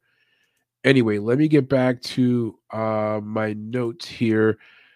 So UFC 286 is at one o'clock on Saturday. So after that busy Friday night of KSW in the afternoon and Cage Warriors and the PFL and Victor on Wednesday, we go into Saturday 286 London where the main event is going to be, of course, Kamaru Usman versus Mr. Edwards. Now, they're holding that event at the O2 Arena in London. Does that ring a bell? Same exact arena as the Cage Warriors 150 event being held the night before. Yep, same arena, same location. A lot of mixed martial arts there for the people in London coming up the next few days.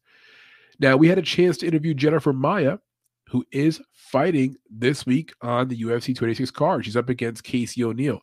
If you want to see that interview, it's available on our YouTube channel. Uh, just go search for it or just search Jennifer Maia interview with Mixed Martial Arts Fight Club and you'll find it. Now, I don't speak Portuguese. I had to do some homework there to answer, ask some questions in Portuguese. Did the best I could, but it came out pretty good. Uh, she was very confident. You know, she is a veteran, been around for a long time. She was a former Invicta fighter herself and uh, someone that you know could she pull off a bit of an upset here and beat the younger fighter? Maybe Casey O'Neill's on fire, undefeated. But anyway, to see that interview, you can go look for that interview. And if you don't speak Portuguese, it's fine. There's like subtitles that tell you what the interview is, so you can understand what's going on throughout the interview. But yeah, check that out. It's available here on our YouTube channel. Uh, top stories that I haven't talked about yet. Jake Paul running from Floyd Mayweather. Uh, let me talk about this and a few more things that I got to run. It is getting late here. If you didn't see it, I'm going to tell you right now. This this is all the smelling and the makings of a setup to a fight. You know, Jake Paul, Floyd Mayweather, some people, a crowd. Jake Paul's running, and next thing you know, we got everyone talking about it. I'm not going to take the bait. I'm not going to over talk about it, but I'm not going to say that I don't wouldn't be surprised if we hear about Jake Paul and Floyd Mayweather swearing off in some like three and a half round, one minute per round. I don't know what the weight class is, some bougie ass exhibition bout, and I whatever this is, it's up. The gig's up. I think Jake Paul is a genius, but this is getting old, and he lost, and you know whatever. Uh, Aljamain Sterling fighting Henry Cejudo in Newark, New Jersey, UFC 288. That's super exciting to me. The main event, that card is already kind of put together. If you look at it, it's got some good fighters. Um, our shows this week again, we have Invicta FC 52 on Wednesday, our pre-fight show. Check us out then. On Friday for PFL Challenger Series, our pre-fight show and watch party as well for that. Devil's Details episode four comes out this week. Midnight MMA next Sunday night, like we do every Sunday night for two hours from 12 o'clock midnight uh, to 2 o'clock in the morning. That's what's on tap this week. Whew, gotta take my breath here. On that note, guys, any more questions, any more suggestions, anything I haven't touched upon yet? Um, let me get to the comment section right here, guys. Okay, so for this is uh Cage Warriors, right? Okay. Cage Warriors. Am I invested? I like Cage Warriors. It's just hard to slip them into my entire scope after the course of the full week and and and uh, that becomes like my threshold, my limitation there. Um, but I do like them. I do. Like if PFL Challenger Series was not on our radar right now, which I kind of almost regret because it's not available to bet on most sports books. It's considered an exhibition bout by some commissions, whatever. Um, yeah, I probably would replace that and, put Cage Warriors in because they are available to bet on. They have good fights fighters who make it to the UFC, so on and so on. So yeah, I, I, am I am more invested in Cage Warriors than maybe I'm leading off to to to believe, but I do like it high three. I do. Guru writes in here thoughts on the upcoming Wing of Redemption boogie boxing match. Who you taking? I don't even know what that is, dude. Outside my scope. Outside my scope. Not sure what that is. Have you seen the best of Petr Yan, or is there a possible way of him ever retaining UFC gold again? Look, I said earlier there's there's a chance that maybe he was overrated. I, I don't want to like you know raise the flag and say oh overrated, but there's a chance he may have been overrated a little bit. And uh and his record, like prior to the last few fights, if you go back, let's say and I don't know, erase the last four fights or something like that, he was like oh, 16 and one or had a very good record, and it just all came tumbling down. All came tumbling down. Guru writes in here thoughts on Keith Peterson being the biggest playboy the UFC promotion, not dealing with any ring card uh, girl shenanigans while they all drool over his nonsense. Gatch swag. I listen. I don't know, dude. I don't know.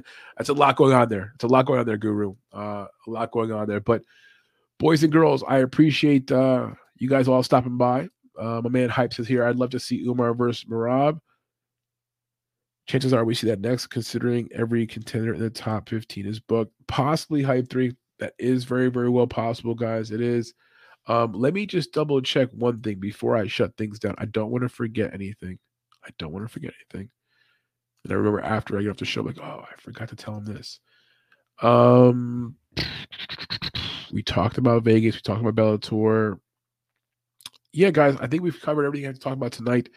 We are two hours and about five minutes in. If you are on the morning commute, if you're doing the morning commute right now, awesome. Have a wonderful day. Hopefully, hopefully you know had some coffee, maybe some cereal. Uh, I don't know what's on your breakfast agenda. Maybe some you know uh, yogurt with cereal. My wife loves that, like yogurt with some like dry cereal, mix it in there. Maybe some fruit cocktail. um, something healthy to start your day. Maybe you walk this morning, uh, doing some exercising, or maybe you're just on the way to work and part of your commute to work involves walking or bike riding or doing something of that nature. You're just moving around. So good for you. Monday, the 13th of March, 2023. We are just days away from the mega fight UFC 286, the trilogy of Edwards versus Kamaru Usman. But hope you have a wonderful day. For those who are joining us tonight, thank you. Thank you for being here. Thank you for your comments. Thank you for suggestions. Nick writes in here, great concept for a show. I like this midnight thing. Keep up the good work. Thank you, Nick. I appreciate that. That's the idea. As we eventually, you know, find our stride, we'll we'll build our audience. We'll we'll have more people here over time. But for now, I appreciate the time that I have from you guys that are here with us. And as our show grows, you guys that are here now, stay with us because we'll remember you guys and you guys will be like the OGs, the ones that were here in the very beginning when we first kicked this thing off. So, on that note, guys, thank you so much for being here. I'm to cut this thing out here with a few tunes if you don't mind. And uh and again, for those who are listening tomorrow morning or this morning, um have a wonderful day. Have a wonderful lunch, have a good meeting. If you got a terrible manager or supervisor who drives you like nuts sometimes, just smile on their face, you know, shrug it off, as they say. Um, don't let it get to you. Keep it moving. All the things that I could tell you that would be positive. And for those that are here with us tonight, late night, morning hours of Monday morning, you rock. We appreciate you guys. Appreciate your time. I appreciate your attention. UFC Las Vegas. Right? Won some coin. Picking back up where we left off after one loss. You know, six of the last seven weeks, we've had winning weeks on UFC fight cards. And now is a really good time as I get ready to land this plane if I didn't tell you before, it's it's good for your health to subscribe to our Substack newsletter. Studies show that subscribing to our newsletter reduces the risk of sweaty palms during UFC events, lowers your blood pressure during female MMA fights, and guarantees that 75% of the time, it works every time. So there you go. Those are numbers. Those are stats. Those are real numbers to tell you why you need to subscribe to our Substack newsletter. And if you want me to spell it out for you, I can. You can subscribe at www.substack.com. Just search for MMA Fight Club, or you can go right to our specific page, which is MMA Fight Club dot sub that's s-u-b stack s-t-a-c-k dot com. As always today's episode is brought to you by fighttube that's fighttube.org They'll be launching their beta version this spring. Fully engulfed film library for all the mixed martial arts enthusiasts out there who like to do film breakdowns. The film library is going to be very comprehensive. This episode, as all of our episodes have been so far this year for Midnight MMA, are sponsored by FightTube. FightTube.org. Yeah, check those guys out. They're going to be launching their framework and their app, the whole nine, pretty soon. And I'm happy to be in co- contact with them, put it that way. Okay. Everyone put on their seatbelts. We're going to shut off the uh, cabin lights. Put this damn thing into cruise control and land this plane if you're about to fall asleep, yeah, this is the vibe, right? A late night vibe. Late night chill, mixed martial art vibes. Maybe you're counting your winnings in your head, the parlay you cashed, or the parlay you didn't cash. The JJ Aldrich parlay.